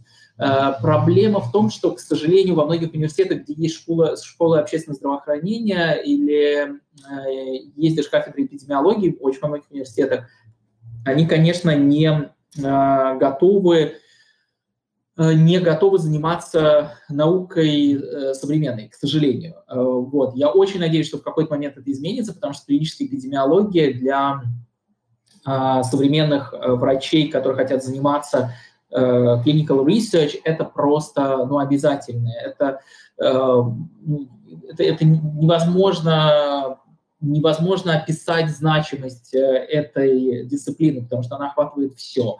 И э, все проекты, которые мы сейчас ведем, которые в той или иной степени имеют отношение к клинической эпидемиологии, вот у меня во всех этих проектах Э, минимум 2-3 э, коллаборатора, эпидемиолога из разных стран, э, с которыми мы обсуждаем наши исследования. Вот это то, что Сергей говорил, то, что Марина сказала, это настолько важно. То есть если есть возможность подключить, ну, если честно, опять я постоянно это делаю, и я всем продвигаю этот подход – Э, я очень люблю, это, наверное, то, от чего я больше получаю удовольствие, привлекать моих друзей из разных стран, разных, э, с разной экспертизой к проектам.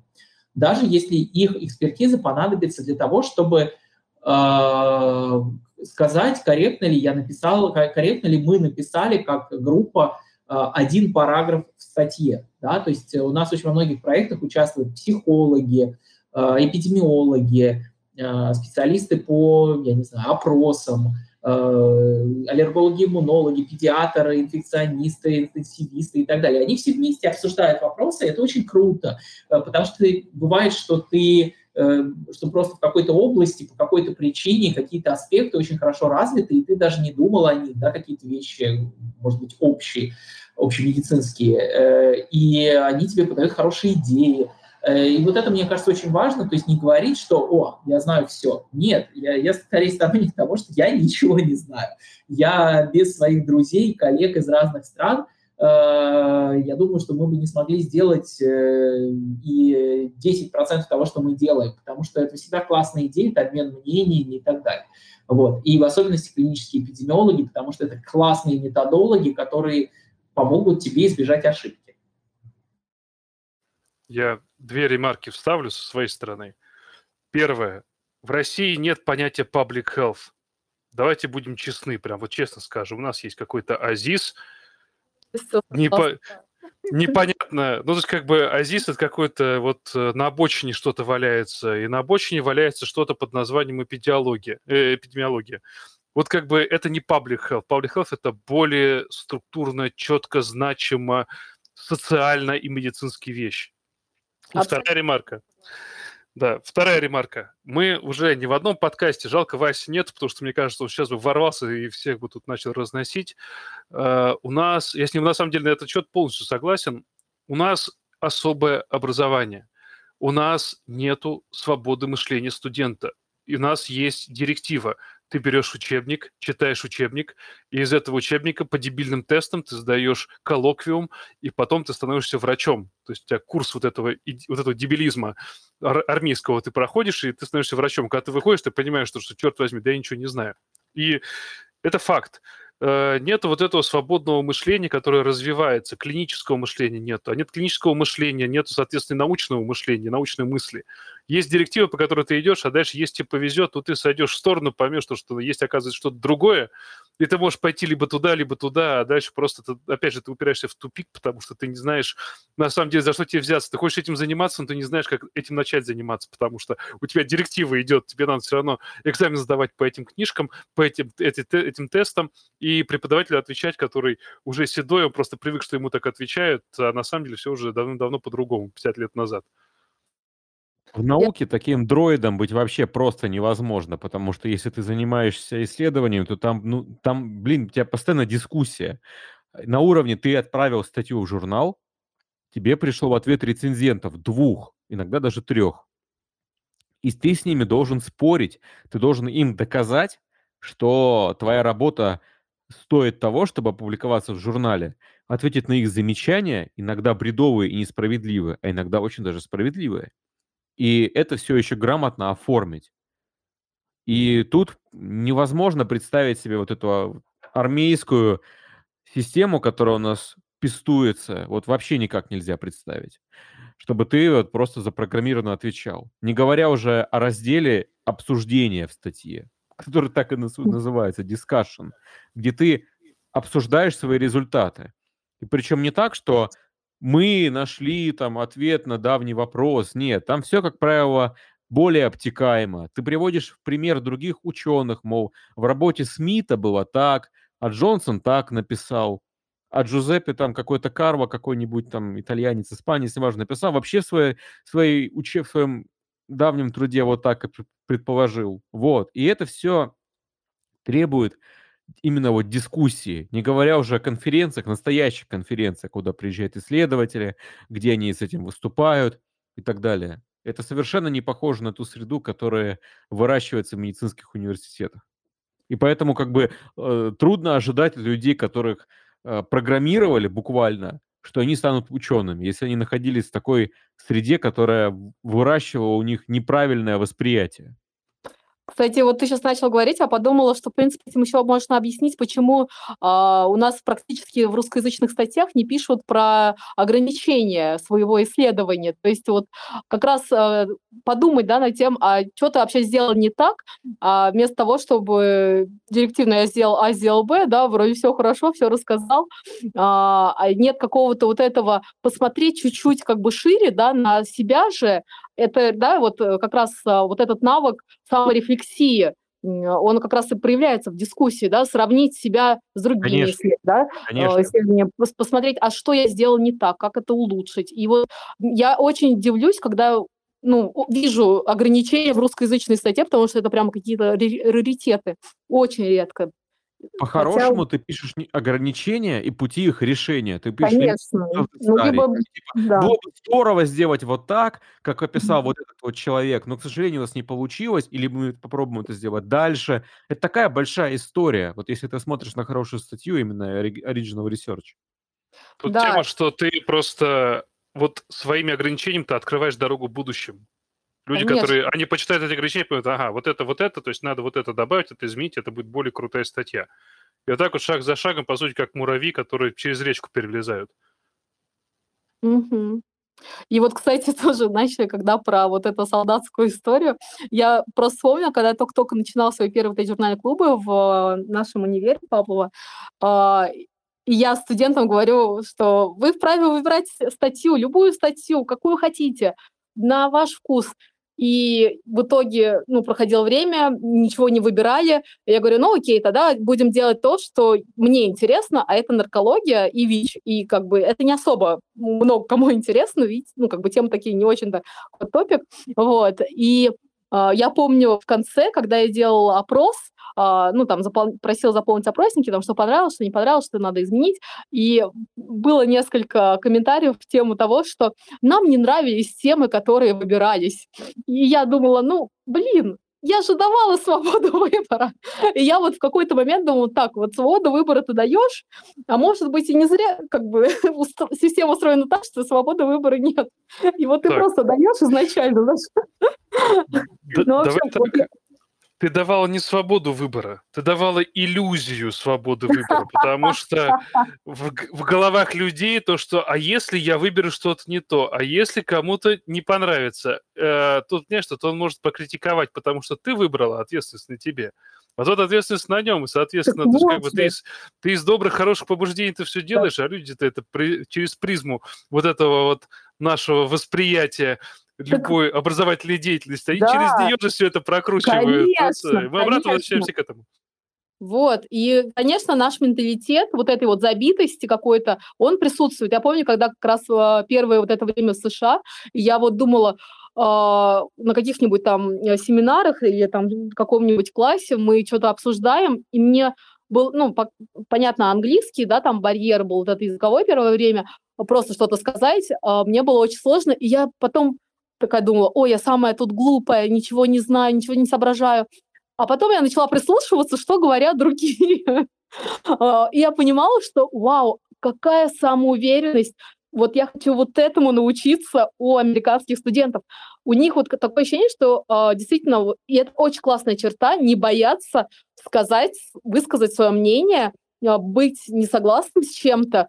И вообще неважно, ну, с одной стороны, конечно, там бывали такие ситуации, что думаешь, ну, вот правда, лучше молчи, вот. Но с другой стороны, вот этому качеству, мне кажется, русскому студенту и врачу, и, наверное, вообще вот русскоязычному человеку очень бы классно научиться именно высказывать свое мнение, не бояться этого, не бояться быть несогласным с авторитетом, с авторитетным мнением. У нас же, видишь, и, кстати, это проявляется и потом же в отношении врач-пациент, да, вот эти паттернистическая модель, которая как раз-таки в Америке, она как бы на равных, да, вы партнеры, вы принимаете решение вместе, да, на основании того, что там врач тебе советует, но, э, да, вот это evidence-based, это же на том, что ты соответствуешь все это ценностям пациента, и это партнерский процесс.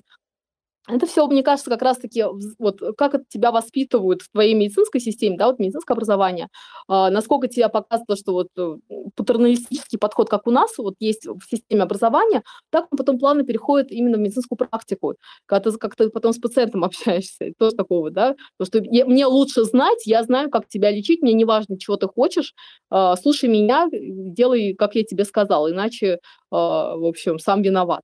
И мне кажется, это как раз это тоже про общение вот между э, студентами, да, и преподавателем. Конечно, ну, у нас такая советская э, школа, которая в некотором плане, да, делает нас такими вот зашуганными и боящимися собственного мнения. Вот, это проблема. Я хочу сразу перевести это к Даниилу. Даниил, скажи, пожалуйста, вот наверняка э, ты уже посмотрев на то, как делается все по-другому там, условно, потом пытался привить это здесь. Сталкивался ли ты с сопротивлением или недопониманием, когда ты пытался э, эту стену, э, эту вертикаль не то что разрушить, а просто посмотреть на это все с другой стороны? Uh, да, ты знаешь, но мне кажется, что вот Марина сказала классное слово «зашуганный», потому что действительно очень многие uh, ребята, они боятся задавать вопросы, потому что и, потому что они привыкли, что очень многие коллеги, они говорят, э, ну, они, они их э, э, наказывают за то, что они задают вопросы, на их взгляд, тупые или глупые, или какие-то еще. Я всегда говорю, что глупых вопросов нет. А, то есть я, опять же, я, я все-таки не работал в США, я не знаю, ну, то есть я очень условно знаю, э, как э, коллеги общается со студентами в США в рамках э, Supervision, э, в основном по своим друзьям и коллегам из разных университетов. В Великобритании очень сбалансированный подход, то есть всегда очень уважительное общение и все. а, бывают ситуации, что, конечно же, человеку высказывают. Да? И я своим студентам высказываю в, в Москве, я работаю с большим количеством ребят, и я еще раз говорю, они все потрясающие, я их очень люблю, и я ставлю цель, по крайней мере, для себя, чтобы они стали экстра-класс профессионалами, чтобы они наработали себе CV, который позволит им э, подаваться в ведущие мировые университеты. Это вот цель э, поставлена, и Э, уже один из наших студентов он поступил в Оксфорд э, как раз на клиническую эпидемиологию.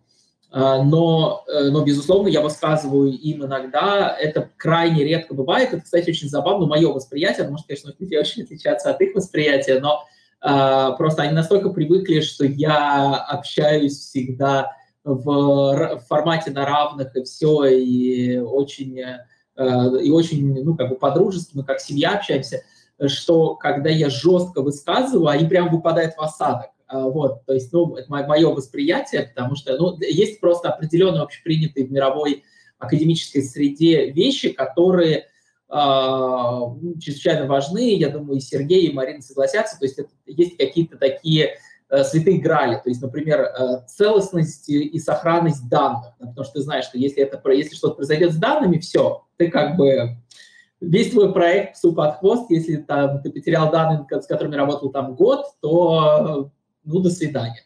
Вот, поэтому и у меня были, э, я видел подобные ситуации в Великобритании, когда ребята, они были на грани потери данных, и им просто все объясняли в британской манере достаточно жестко и четко, что это недопустимо. Вот, и есть еще ряд определенных моментов, которые обычно вот э, люди просто высказывают, в достаточно такой жесткой форме какие-то определенные моменты. Вот. Но это только вот какие-то определенные моменты, да, которые должны быть четко и жестко проговорены один раз, и, и все, чтобы люди они запомнили и на всю жизнь помнили, что вот это супер-супер-супер важно. Может быть, они и так это помнят, но вот какой-то общепринятый такой подход. Но э, что касается э, общения, Э, ну, лично я общаюсь со своими студентами в Москве на «ты», они со мной общаются на «ты», они называют меня по имени, э, у меня нет студентов, которые меня называют по имени-отчеству. А в начале, когда я только э, присоединился к Сеченскому университету, многие коллеги смотрели на это, ну, может быть, и сейчас кто-то смотрит, не очень положительно, потому что они мне говорили, ну, ты понимаешь, они начнут ездить, они сядут тебе на шею, они будут на тебе ездить и так далее – а, должна быть субординация, должно быть уважение, но я всегда просто говорю одну и ту же фразу, что уважение не строится на том, что они тебя называют по имени-отчеству, а не что они называют тебя на «вы» и так далее. Уважение строится в рамках ваших отношений. Да? То есть э, если они видят и чувствуют, что uh, ты хочешь, чтобы... Ну, ты искренне их uh, ценишь, и ты хочешь, чтобы они развились в классных экспертов, и чтобы у них был э, максимально э, хороший, интересный какой-то путь э, и на максимальную э, высоту э, в международном смысле. Э, то они будут тебя уважать. Да, бывают разные ситуации, да, конечно же, может быть там какое-то недопонимание, взаимное недопонимание, такое тоже случается.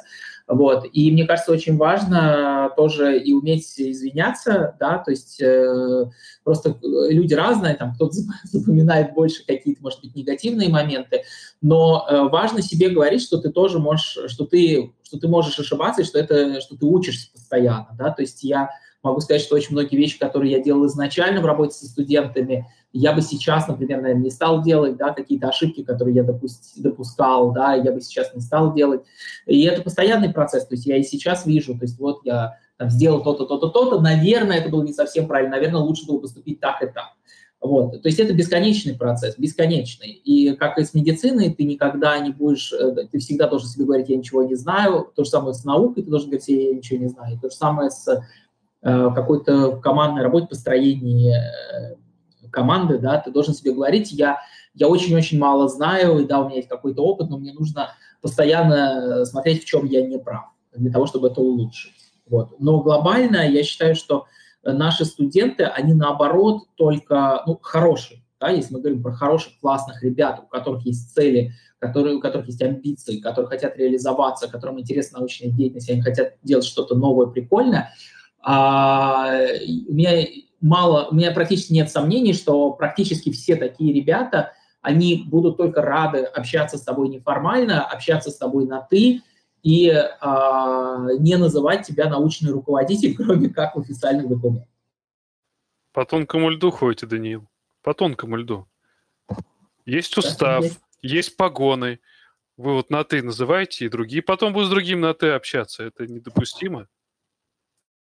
Ну, это моя мечта, чтобы у нас э, большинство... Ну, я понимаю, что есть общепринятые, я опять не хочу лезть э, в чужой монастырь со своим уставом, да, понятно. Не, я стебусь, есть, я стебусь. Не-не-не, я понимаю, но я просто глобально, что понятно, что есть ситуации, когда там а, когда есть профессор, ему, я не знаю, ему 80 лет, э, да, или там 70 лет, и, а, и есть общепринятые в обществе какие-то нормы э, приличия, да, которые... Извини, я тебя там... перебью, и приходит да. твой студент, который с тобой общается на «ты», говорит ему «ты», и просто просто ставит крест на своей ученой карьере вообще. Да, да, именно так, именно так, так и есть, да, поэтому я думаю, что должен быть здоровый баланс, потому что, конечно, Э, мое мнение, мое ощущение, какое-то мироощущение, оно не должно распространяться на... Э, ну, то есть нужно жить, э, все-таки мы в, реаль, в реальной жизни живем, и я могу сказать, что профессора, которые есть, есть абсолютно потрясающие профессора, которым там за 60, за 70, которых это смутит, и они будут этого студента воспринимать неправильно, да, только из-за этого, не потому что они какие-то самодуры, вот, поэтому есть общепринятые нормы приличия. Это как, я не знаю, вот э, у тебя такое было или нет, э, э, но когда я учился в институте, я учился ну, в втором меди с 97 по 2003, э, и нам говорили, что я очень хорошо это запомнил, помню до сих пор, нам всегда говорили, что, ребята, вы вот в неформальной обстановке, вы все общаетесь там по имени, на «ты», все понятно. Но когда вы заходите в палату к пациенту, то вы должны друг друга называть на «вы» и по имени-отчеству. И, ну, опять я хочу сказать, что если ты приезжаешь куда-то и в какой-то среде есть общепринятые нормы, э, вот это просто, ну, я еще раз говорю, мне комфортнее общаться с людьми всегда на «ты», чтобы со мной, со мной общались на «ты» и по имени.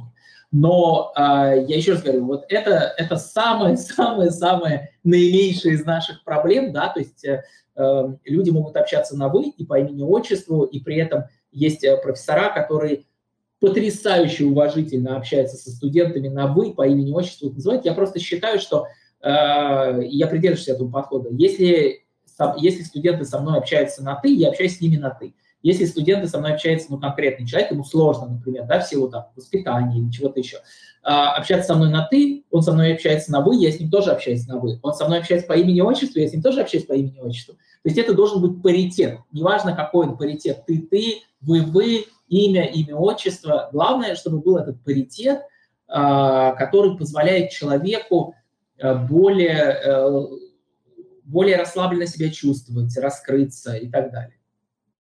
Отзеркаливаешь как робот. Угу.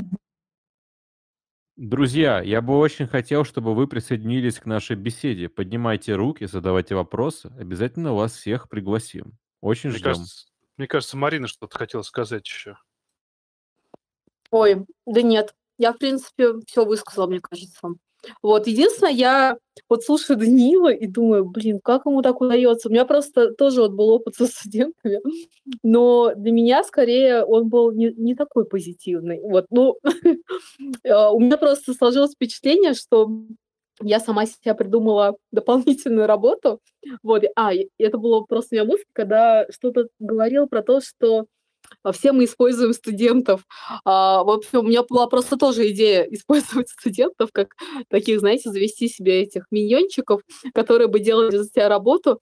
Но в итоге все обернулось так, что ну, я всю работу переделывала. И, ну, с одной стороны, я думала, мне тоже очень хотелось, я, почему я вообще этим начала заниматься, мне хотелось передать, да, свой опыт, поделиться и действительно вот э, чуть-чуть изменить жизнь хотя бы там одного человека, да, то есть, ну, на самом деле, вот когда у тебя есть такой опыт, мне кажется, очень логично, когда у людей возникает это желание этим поделиться, да, и дать что-то вот в ответ, да, этому миру.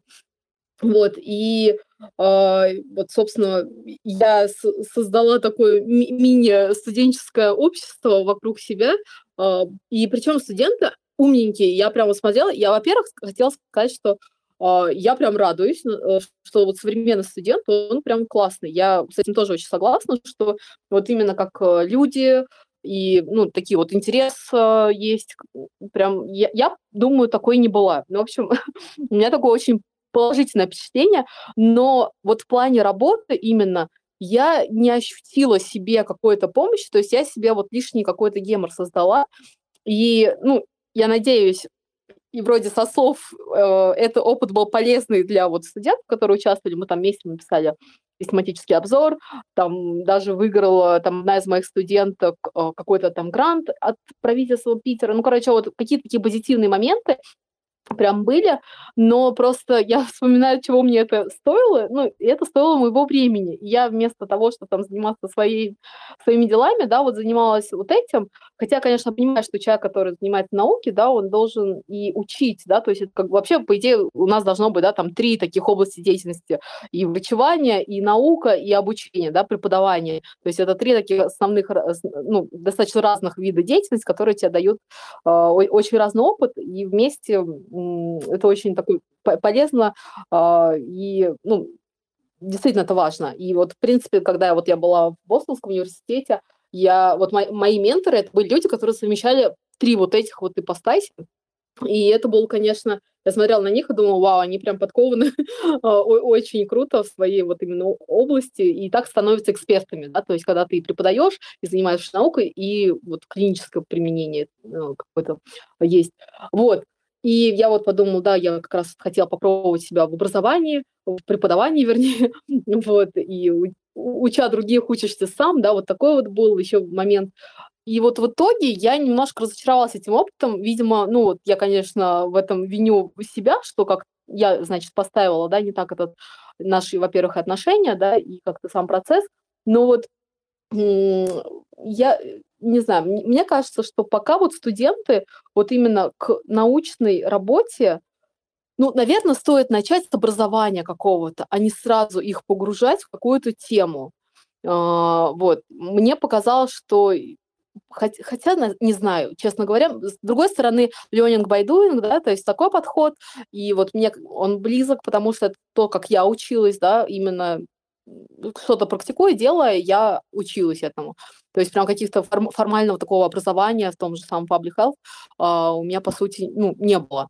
Uh, там я не MPH, да, и, в общем, у меня такое очень амбивалентное отношение к вовлечению студентов в науку, но в принципе, я, конечно, всегда рада этому, но вот на данный момент, мне кажется, это требует, а, наверное, каких-то вот дополнительного образования для студента, прежде чем вот идти в науку.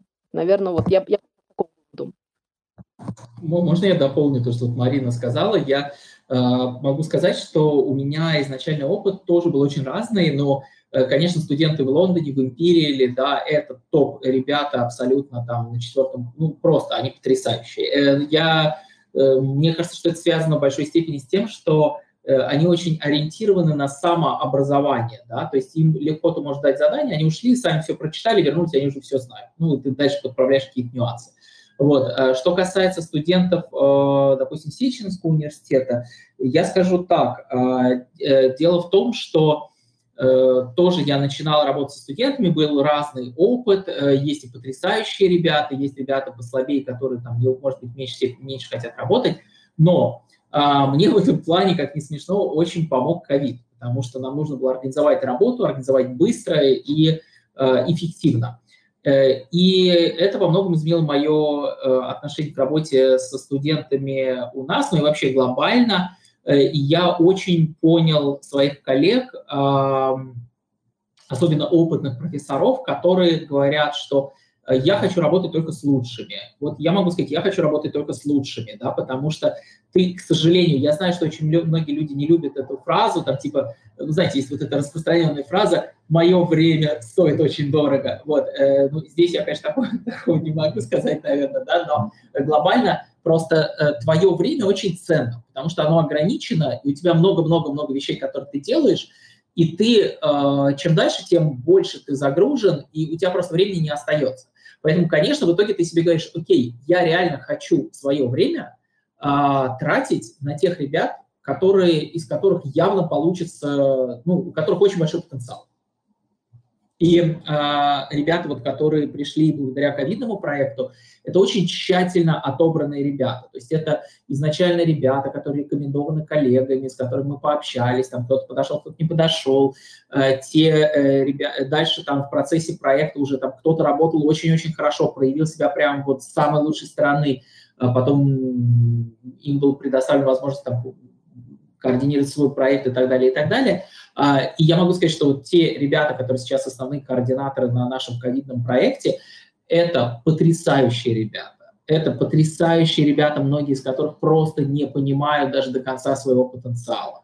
Я думаю, они просто, ну, они по-прежнему себя воспринимают как вот мы, ну, то есть понятно, что они обрели уверенность, они намного более уверенные и умелые, чем а, раньше, да, и очень многие вещи умеют, знают, могут. А, может быть, я говорю, не до конца дают в этом отчет, но эти ребята, у них потрясающий потенциал. У некоторых из них потенциал просто, ну, э, ну шикарный. Они могут вырасти в экстра класса ученых, ну или клиницистов, или и ученых, и клиницистов.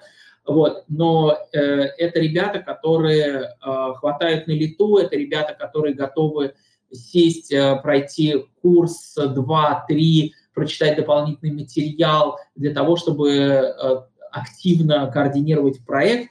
И я хочу сказать, что, вот, э, что меня отдельно восхищает, то, что во время ковида очень многие из этих ребят, они совмещали все. То есть они и учились, и сдавали экзамены, и все свое свободное время, просто все, абсолютно свое свободное время они тратили на наши проекты. Некоторые до степени выгорания, некоторые, наверное, до степени общения с психотерапевтами.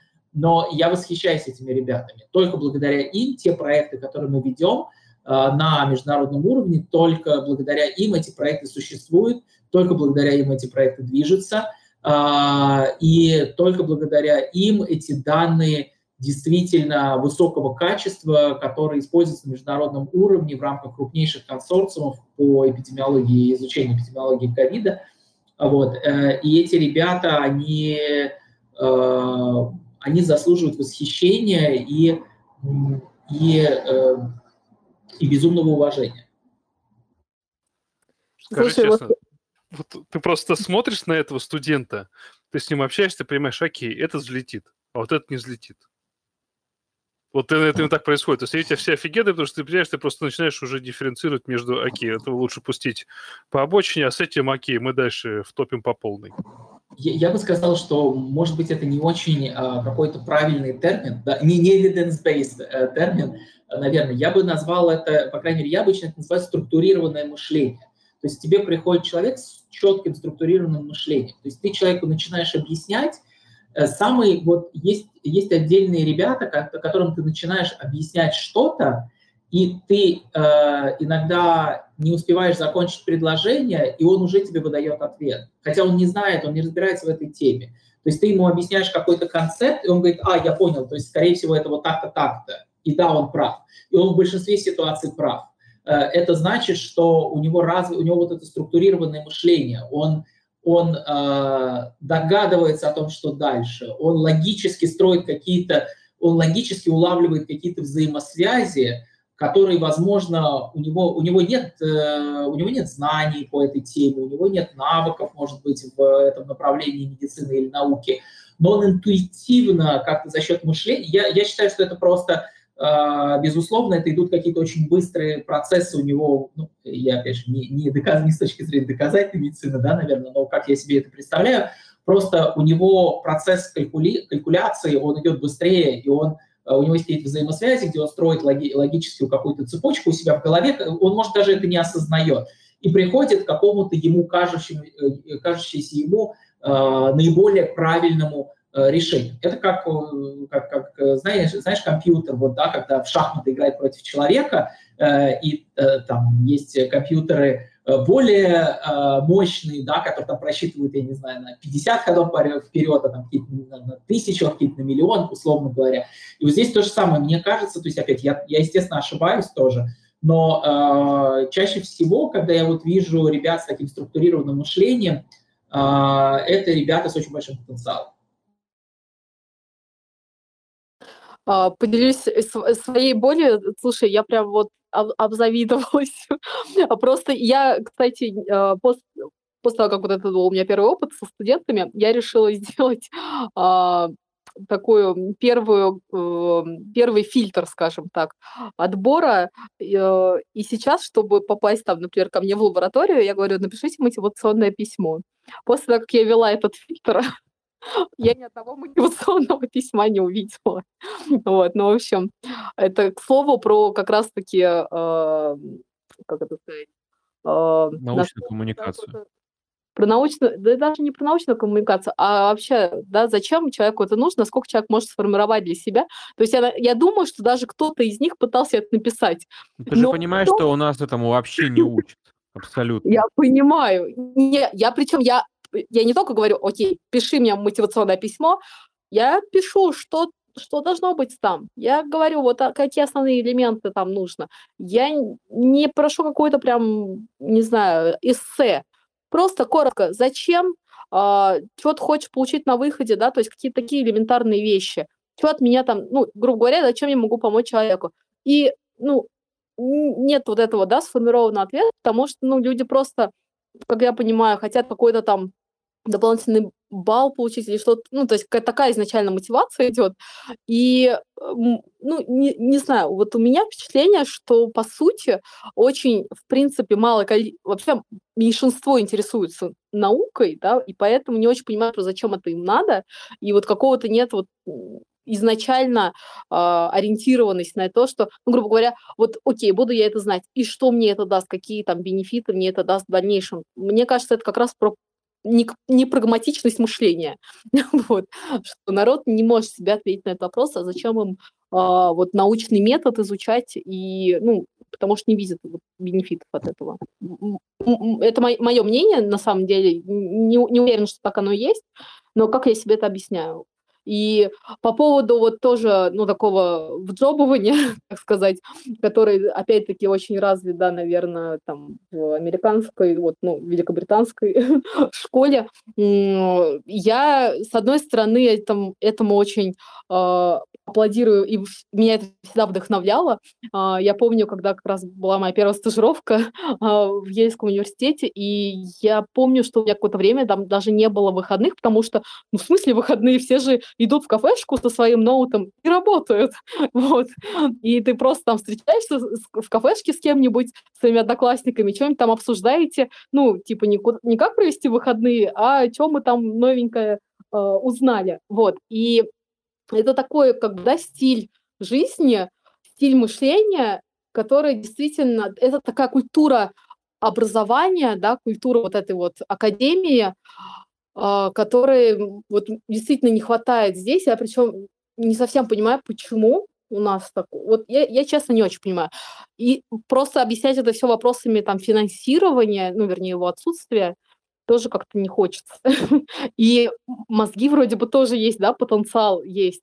Но вот я опять, почему я опять в этот журнальный клуб э, хотела создать, то, что вот хотела вот эту культуру, да, вокруг себя, вот эту атмосферу образовательную создать, да, чтобы были, была какая-то тусовка, где можно было что-то обсудить, встретить умных людей и подискутировать, там, поспорить и так далее. И вот как-то действительно, наверное, солдатская атмосфера не позволяет этого достичь. Вот. Буду очень признательна, если вы сейчас вообще поделитесь своими мыслями, чтобы можно было бы сделать в этой, вот с, с такой проблемой. Не знаю, уже понятно ли я объяснила. Ты уже все делаешь. Нужны партизанские клубы, вот и все. Ну, может быть, э, может быть, то, что касается мотивационного письма, это очень классная идея, но мне кажется, может, я не прав, но она очень интуитивно непонятна для э, российского э, не только студента, да, я знаю да. коллег более старших, которые им очень сложно понять, как писать мотивационные письма.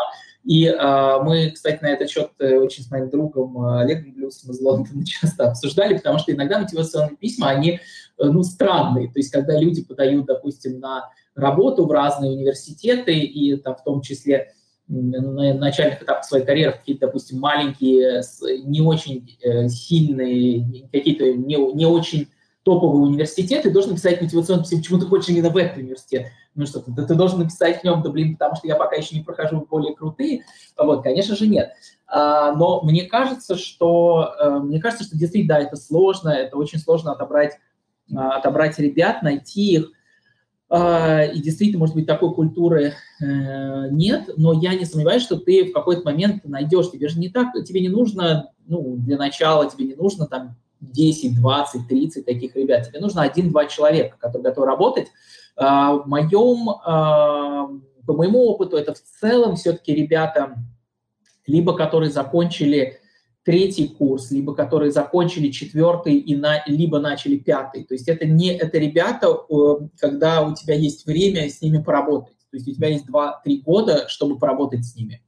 Э, они более расслабленные, они понимают, что им там, условно говоря, нужны какие-то баллы. И если они готовы работать в том числе и за баллы, это, ну, это нормально. Понятно, что э, хорошо, когда нужно, чтобы это сочеталось для серьезной работы с тем, что, что они хотят Э, действительно сделать какой-то проект прикольный, и они хотят развиваться.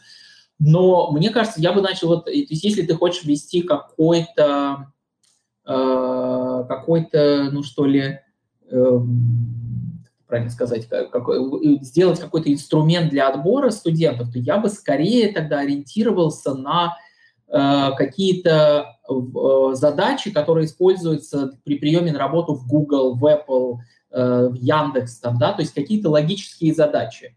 Э, потому что если человек умеет решать логическую задачу, то это значит, что ему не важно, с какой проблемой будет сталкиваться. Да? То есть он будет, э, вероятно, это, скажем, повышает вероятность того, что он а, будет просто обладать тем мышлением, которое тебе нужно для того, чтобы они, он помогал тебе в. Потому что любой студент, который придет, ну практически любой, он, скорее всего, на экспертном уровне твою Э, проблему, которой ты хочешь заниматься, которой ты хочешь, вот, чтобы он помог тебе в каком-то твоем проекте научном, он ее на экспертном уровне не знает. А, поэтому то, что он знает чуть лучше, чуть хуже, здесь не принципиально, здесь принципиально именно может ли у него, есть у него вот этот навык определенной структуры мышления или нет. Мне кажется, в твоем случае ну, то, что, учитывая российские реальности армии, просто достаточно тест на IQ пройти и все. Вот только Если сегодня вспоминали этот тест. Во-первых, он устарел у нас. У нас до сих пор используется третья вот эта вот версия Векслера, вот, э, которая уже во всем... Ну, в общем, не суть. Смысл в том, что интеллект это все-таки такая штука очень э, многомерная, многокомпонентная, и пока я буду проводить оценку всех когнитивных функций студента, это уже будет какая-то научная работа. Вот. Поэтому Нет, тест на IQ. Все просто. Мне, мне он не нравится, мне не нравится вектор. Их отбираешь вот по уровню знания языка, мне просто тоже интересно, то есть ты обычно стараешься набрать... О, да. Э,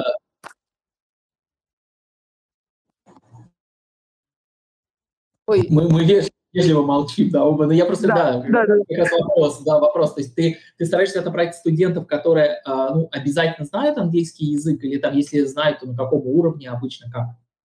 А, нет, я про английский язык вообще ничего никогда не говорю.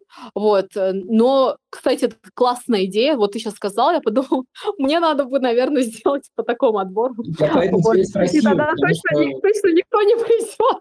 Абсолютно нет, ну потому что 10-15% знает язык, там кто-то лучше, кто-то хуже. Вот из всех ребят, э, которые координируют сейчас наши проекты, а, ну, подавляющее большинство знает английский на хорошем уровне, ну, то есть на таком уровне, где я а, они подключаются к звонкам с коллегами международными, да, из разных стран, они э, могут там сделать презентацию, рассказать о прогрессе, задать вопросы, обсудить что-то и так далее. То есть, ну, это, это ребята с достаточно свободным английским. Угу. Не, классная идея, я это обязательно вот в, след, в следующий раз, когда ко мне постучится в дверь студент, это будет э, критерием отбора. Спасибо большое за идею, классно. Как я сама не У нас два часа уже пролетело вообще. Ого-го. Я думаю, что потихонечку надо сворачиваться, потому что продуктивно, интересно. Мы, правда, последние минут 30-40 слетели куда-то в сторону студентов, нежели переход врачей в ученых, а ученых в врачей. Но не суть, мне кажется, довольно-таки интересно все это было. Я попробую... Мы можем сделать потом еще один подкаст, уже более... Да, да, да. Ну, Можно типа, будет как, их вообще, как, как это сделать, да. как вообще сегрегировать вот это все, разделить, понять, пере- переброситься, перекинуться и дать какой-то... Ну, на самом деле было круто. То есть мы на самом деле очень много всего рассказали. Э, Серег, ты резюмируешь лучше или я? Кто? Давай ты, потому что ты все это слушал, и мне интересно твое мнение как бы немножко со стороны. Окей, я ни разу не ученый, но мне кажется, что исторически вообще врач он в душе ученый. Мы в анонсе это написали, что как ни крути, но не может медицина идти без фундаментальной науки, развивающейся и в паре с ней. Ну, нельзя помочь человеку в 21 веке без учета всех и фундаментальных, и клинических аспектов, и evidence-based, да. И все это приходит к тому, что по сути, врач, он может быть ученым, ученым, он, ученым необходим врач для того, чтобы их теоретическую какую-то фундаментальную идею приземлить и интегрировать в практическую деятельность врача. Всем надо работать вместе. И здесь у нас был подкаст по междисциплинарности, а здесь будет интер- и трансдисциплинарность. Здесь нужно привлекать специалистов абсолютно других отраслей. Здесь надо привлекать коллег, которые занимаются какими-то узкими вещами, вот как Даниэль сказал очень классно, что, пожалуйста, посмотри на этот абзац, он тебе нравится или не нравится. И э, чтобы этот специалист посмотрел и сделал твою работу, он ее отполировал. И 10-20 таких полировок различных специалистов делают эту работу просто платиновой. И мне кажется, в этом будущее, это настоящее, оно сейчас здесь уже есть, просто этому надо обучаться, как организовывать такие классные команды, как их вести, как определять цели, как их приземлять, как их интегрировать в реальность как научную, так и практическую. И давайте скажем так, в России, конечно, это пока находится в зачаточном состоянии, но мы уже с вами здесь сегодня об этом говорим. Даниил с западным опытом уже говорит о том, что да, здесь есть люди, здесь есть молодые студенты, которые готовы принять эти странные неармейские правила игры, начать думать по-другому, э, делать что-то крутое, новое, и делать это не в... одновременно принять устав и одновременно мимо этого устава делать что-то абсолютно по-другому и более демократично, скажем, наверное, так.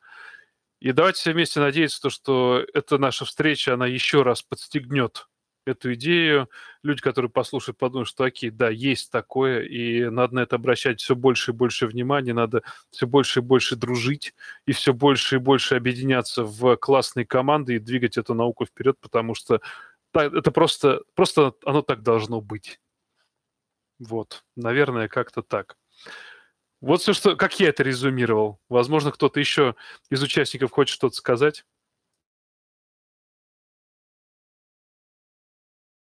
Вот, Нил. Да, я одну фразу только скажу, наверное, да, потому что я, у меня есть тенденция к, к многословию, поэтому я просто коротко, я хотел сказать, есть еще одна вещь, которую мы сегодня не обсудили, она очень важная, и, может быть, потом как-нибудь удастся это обсудить, это нетворкинг. Но это как раз то, о чем вот ты только что говорил, Антон, да, по поводу э, вот этого взаимодействия. Вот нетворкинг, он очень важен. И я просто всех призываю к тому, чтобы э, развивать в себе вот эти способности нетворкинга, быть позитивными, то есть заранее любого человека, с которым ты общаешься, воспринимать уважительно. Кто бы это ни был, неважно, это человек, э, санитар, медсестра, э, я не знаю, человек, который работает в поликлинике, академик, э, слесарь, неважно, чем человек не занимается – Э, у него может быть классная идея, э, всегда нужно уважительно относиться, всегда нужно выслушать, э, ну, пообщаться, подумать, вот, и быть открытым к коммуникации с любым человеком. Неважно, он, если ты занимаешься гастроэнтерологией, а человек, знаю, человек занимается э, чем-то, что тебе кажется совершенно никак не сопряжено с твоей дисциплиной, очень часто все равно можно найти какие-то совместные темы. Поэтому чем больше у тебя вот этот нетворк, вот эта сеть твоих друзей, знакомых, контактов, особенно в разных странах, тем лучше. Вот поэтому просто в продолжении того, что Антон сказал, мне кажется, это, это супер важно, это очень важный навык, который у нас не развивается, к сожалению, у многих э, врачей и, и ученых. Вот, и над этим, конечно, стоит поработать. Ну что, все тогда? Спасибо большое, Даниил. А, Марин, на самом деле большое спасибо всем, потому что, мне кажется, получился очень крутой эфир, где мы подняли очень актуальные темы, но о которых почему-то никто особо-то не говорит. Я вообще теперь уже про себя думаю, что надо еще будет повторить этот эфир. И Да, нужно более... смотреть. Я надеюсь, что даже у тебя немножко восприятие этого всего изменилось после того, что ты нас слышишь. Я всегда открыт к Я, если честно, я прям надеялся, что оно изменится. Я надеюсь, что вот здесь придут люди, которые этим занимаются, и они мне откроют глаза, и либо хотя бы они мне шоры снимут и скажут, что, чувак, вот это огромный гигантский мир. У меня такое в жизни было один раз, когда я начал тесно общаться с э, рентгенологами, которых почему-то не очень люди, я не знаю, почему врачи не признают, и когда я с ними начал общаться, люди показали мне мир инструментальной диагностики, и я просто выпал в осадок, потому что это огромный мир. Я думаю, что наука – это мир намного больше, просто надо в него как-то окунуться, начать практически что-то делать. А Для этого нужно... Присоединяйся к нашим проектам, и мы всегда будем тебе рады. Присоединяйся к нашим проектам, если ты сможешь выделить какое-то время, в чем я сомневаюсь. Но если вдруг, пожалуйста, мы всегда найдем какие-то наверняка интересные для тебя, ну, возможно, мы найдем какие-то интересные для тебя тоже темы. Вот. Ну, моя интересная тема – это боль. Если у вас есть что-то по боли, то я всегда готов присоединиться, потому что это одновременно, как мы уже сегодня обсудили, мою и клиническую практику расширит, и фундаментальное мое знание о боли, поэтому зовите, я всегда за. Вся наша жизнь – боль. А и унижение, и унижение, не забывай. Армия. Антон, я с удовольствием пообщалась бы по боли, правда, я сейчас не шучу. У нас сейчас просто есть один проект, так что давайте, в общем, законнектимся. Пишите в личку, я прям вообще я Окей. открыт для этого. Поверьте, время всегда... Оно, знаете, как это? Временной континуум идет, но его можно всегда раздробить. Я думаю, что это вполне реально. Спасибо вам большое, Даниил, спасибо за совет а, прекрасный. Чумной доктор, спасибо тебе, что пригласил. И всем, кто слушал, надеюсь, что-то полезное было. Вот, спасибо вам большое. Спасибо. Давайте, Был ребят, вам эфир. Да, Вообще шикарно. думаю, что все. Вообще шикартос. Давайте, всем чмоки, увидимся на следующей неделе. Запись будет.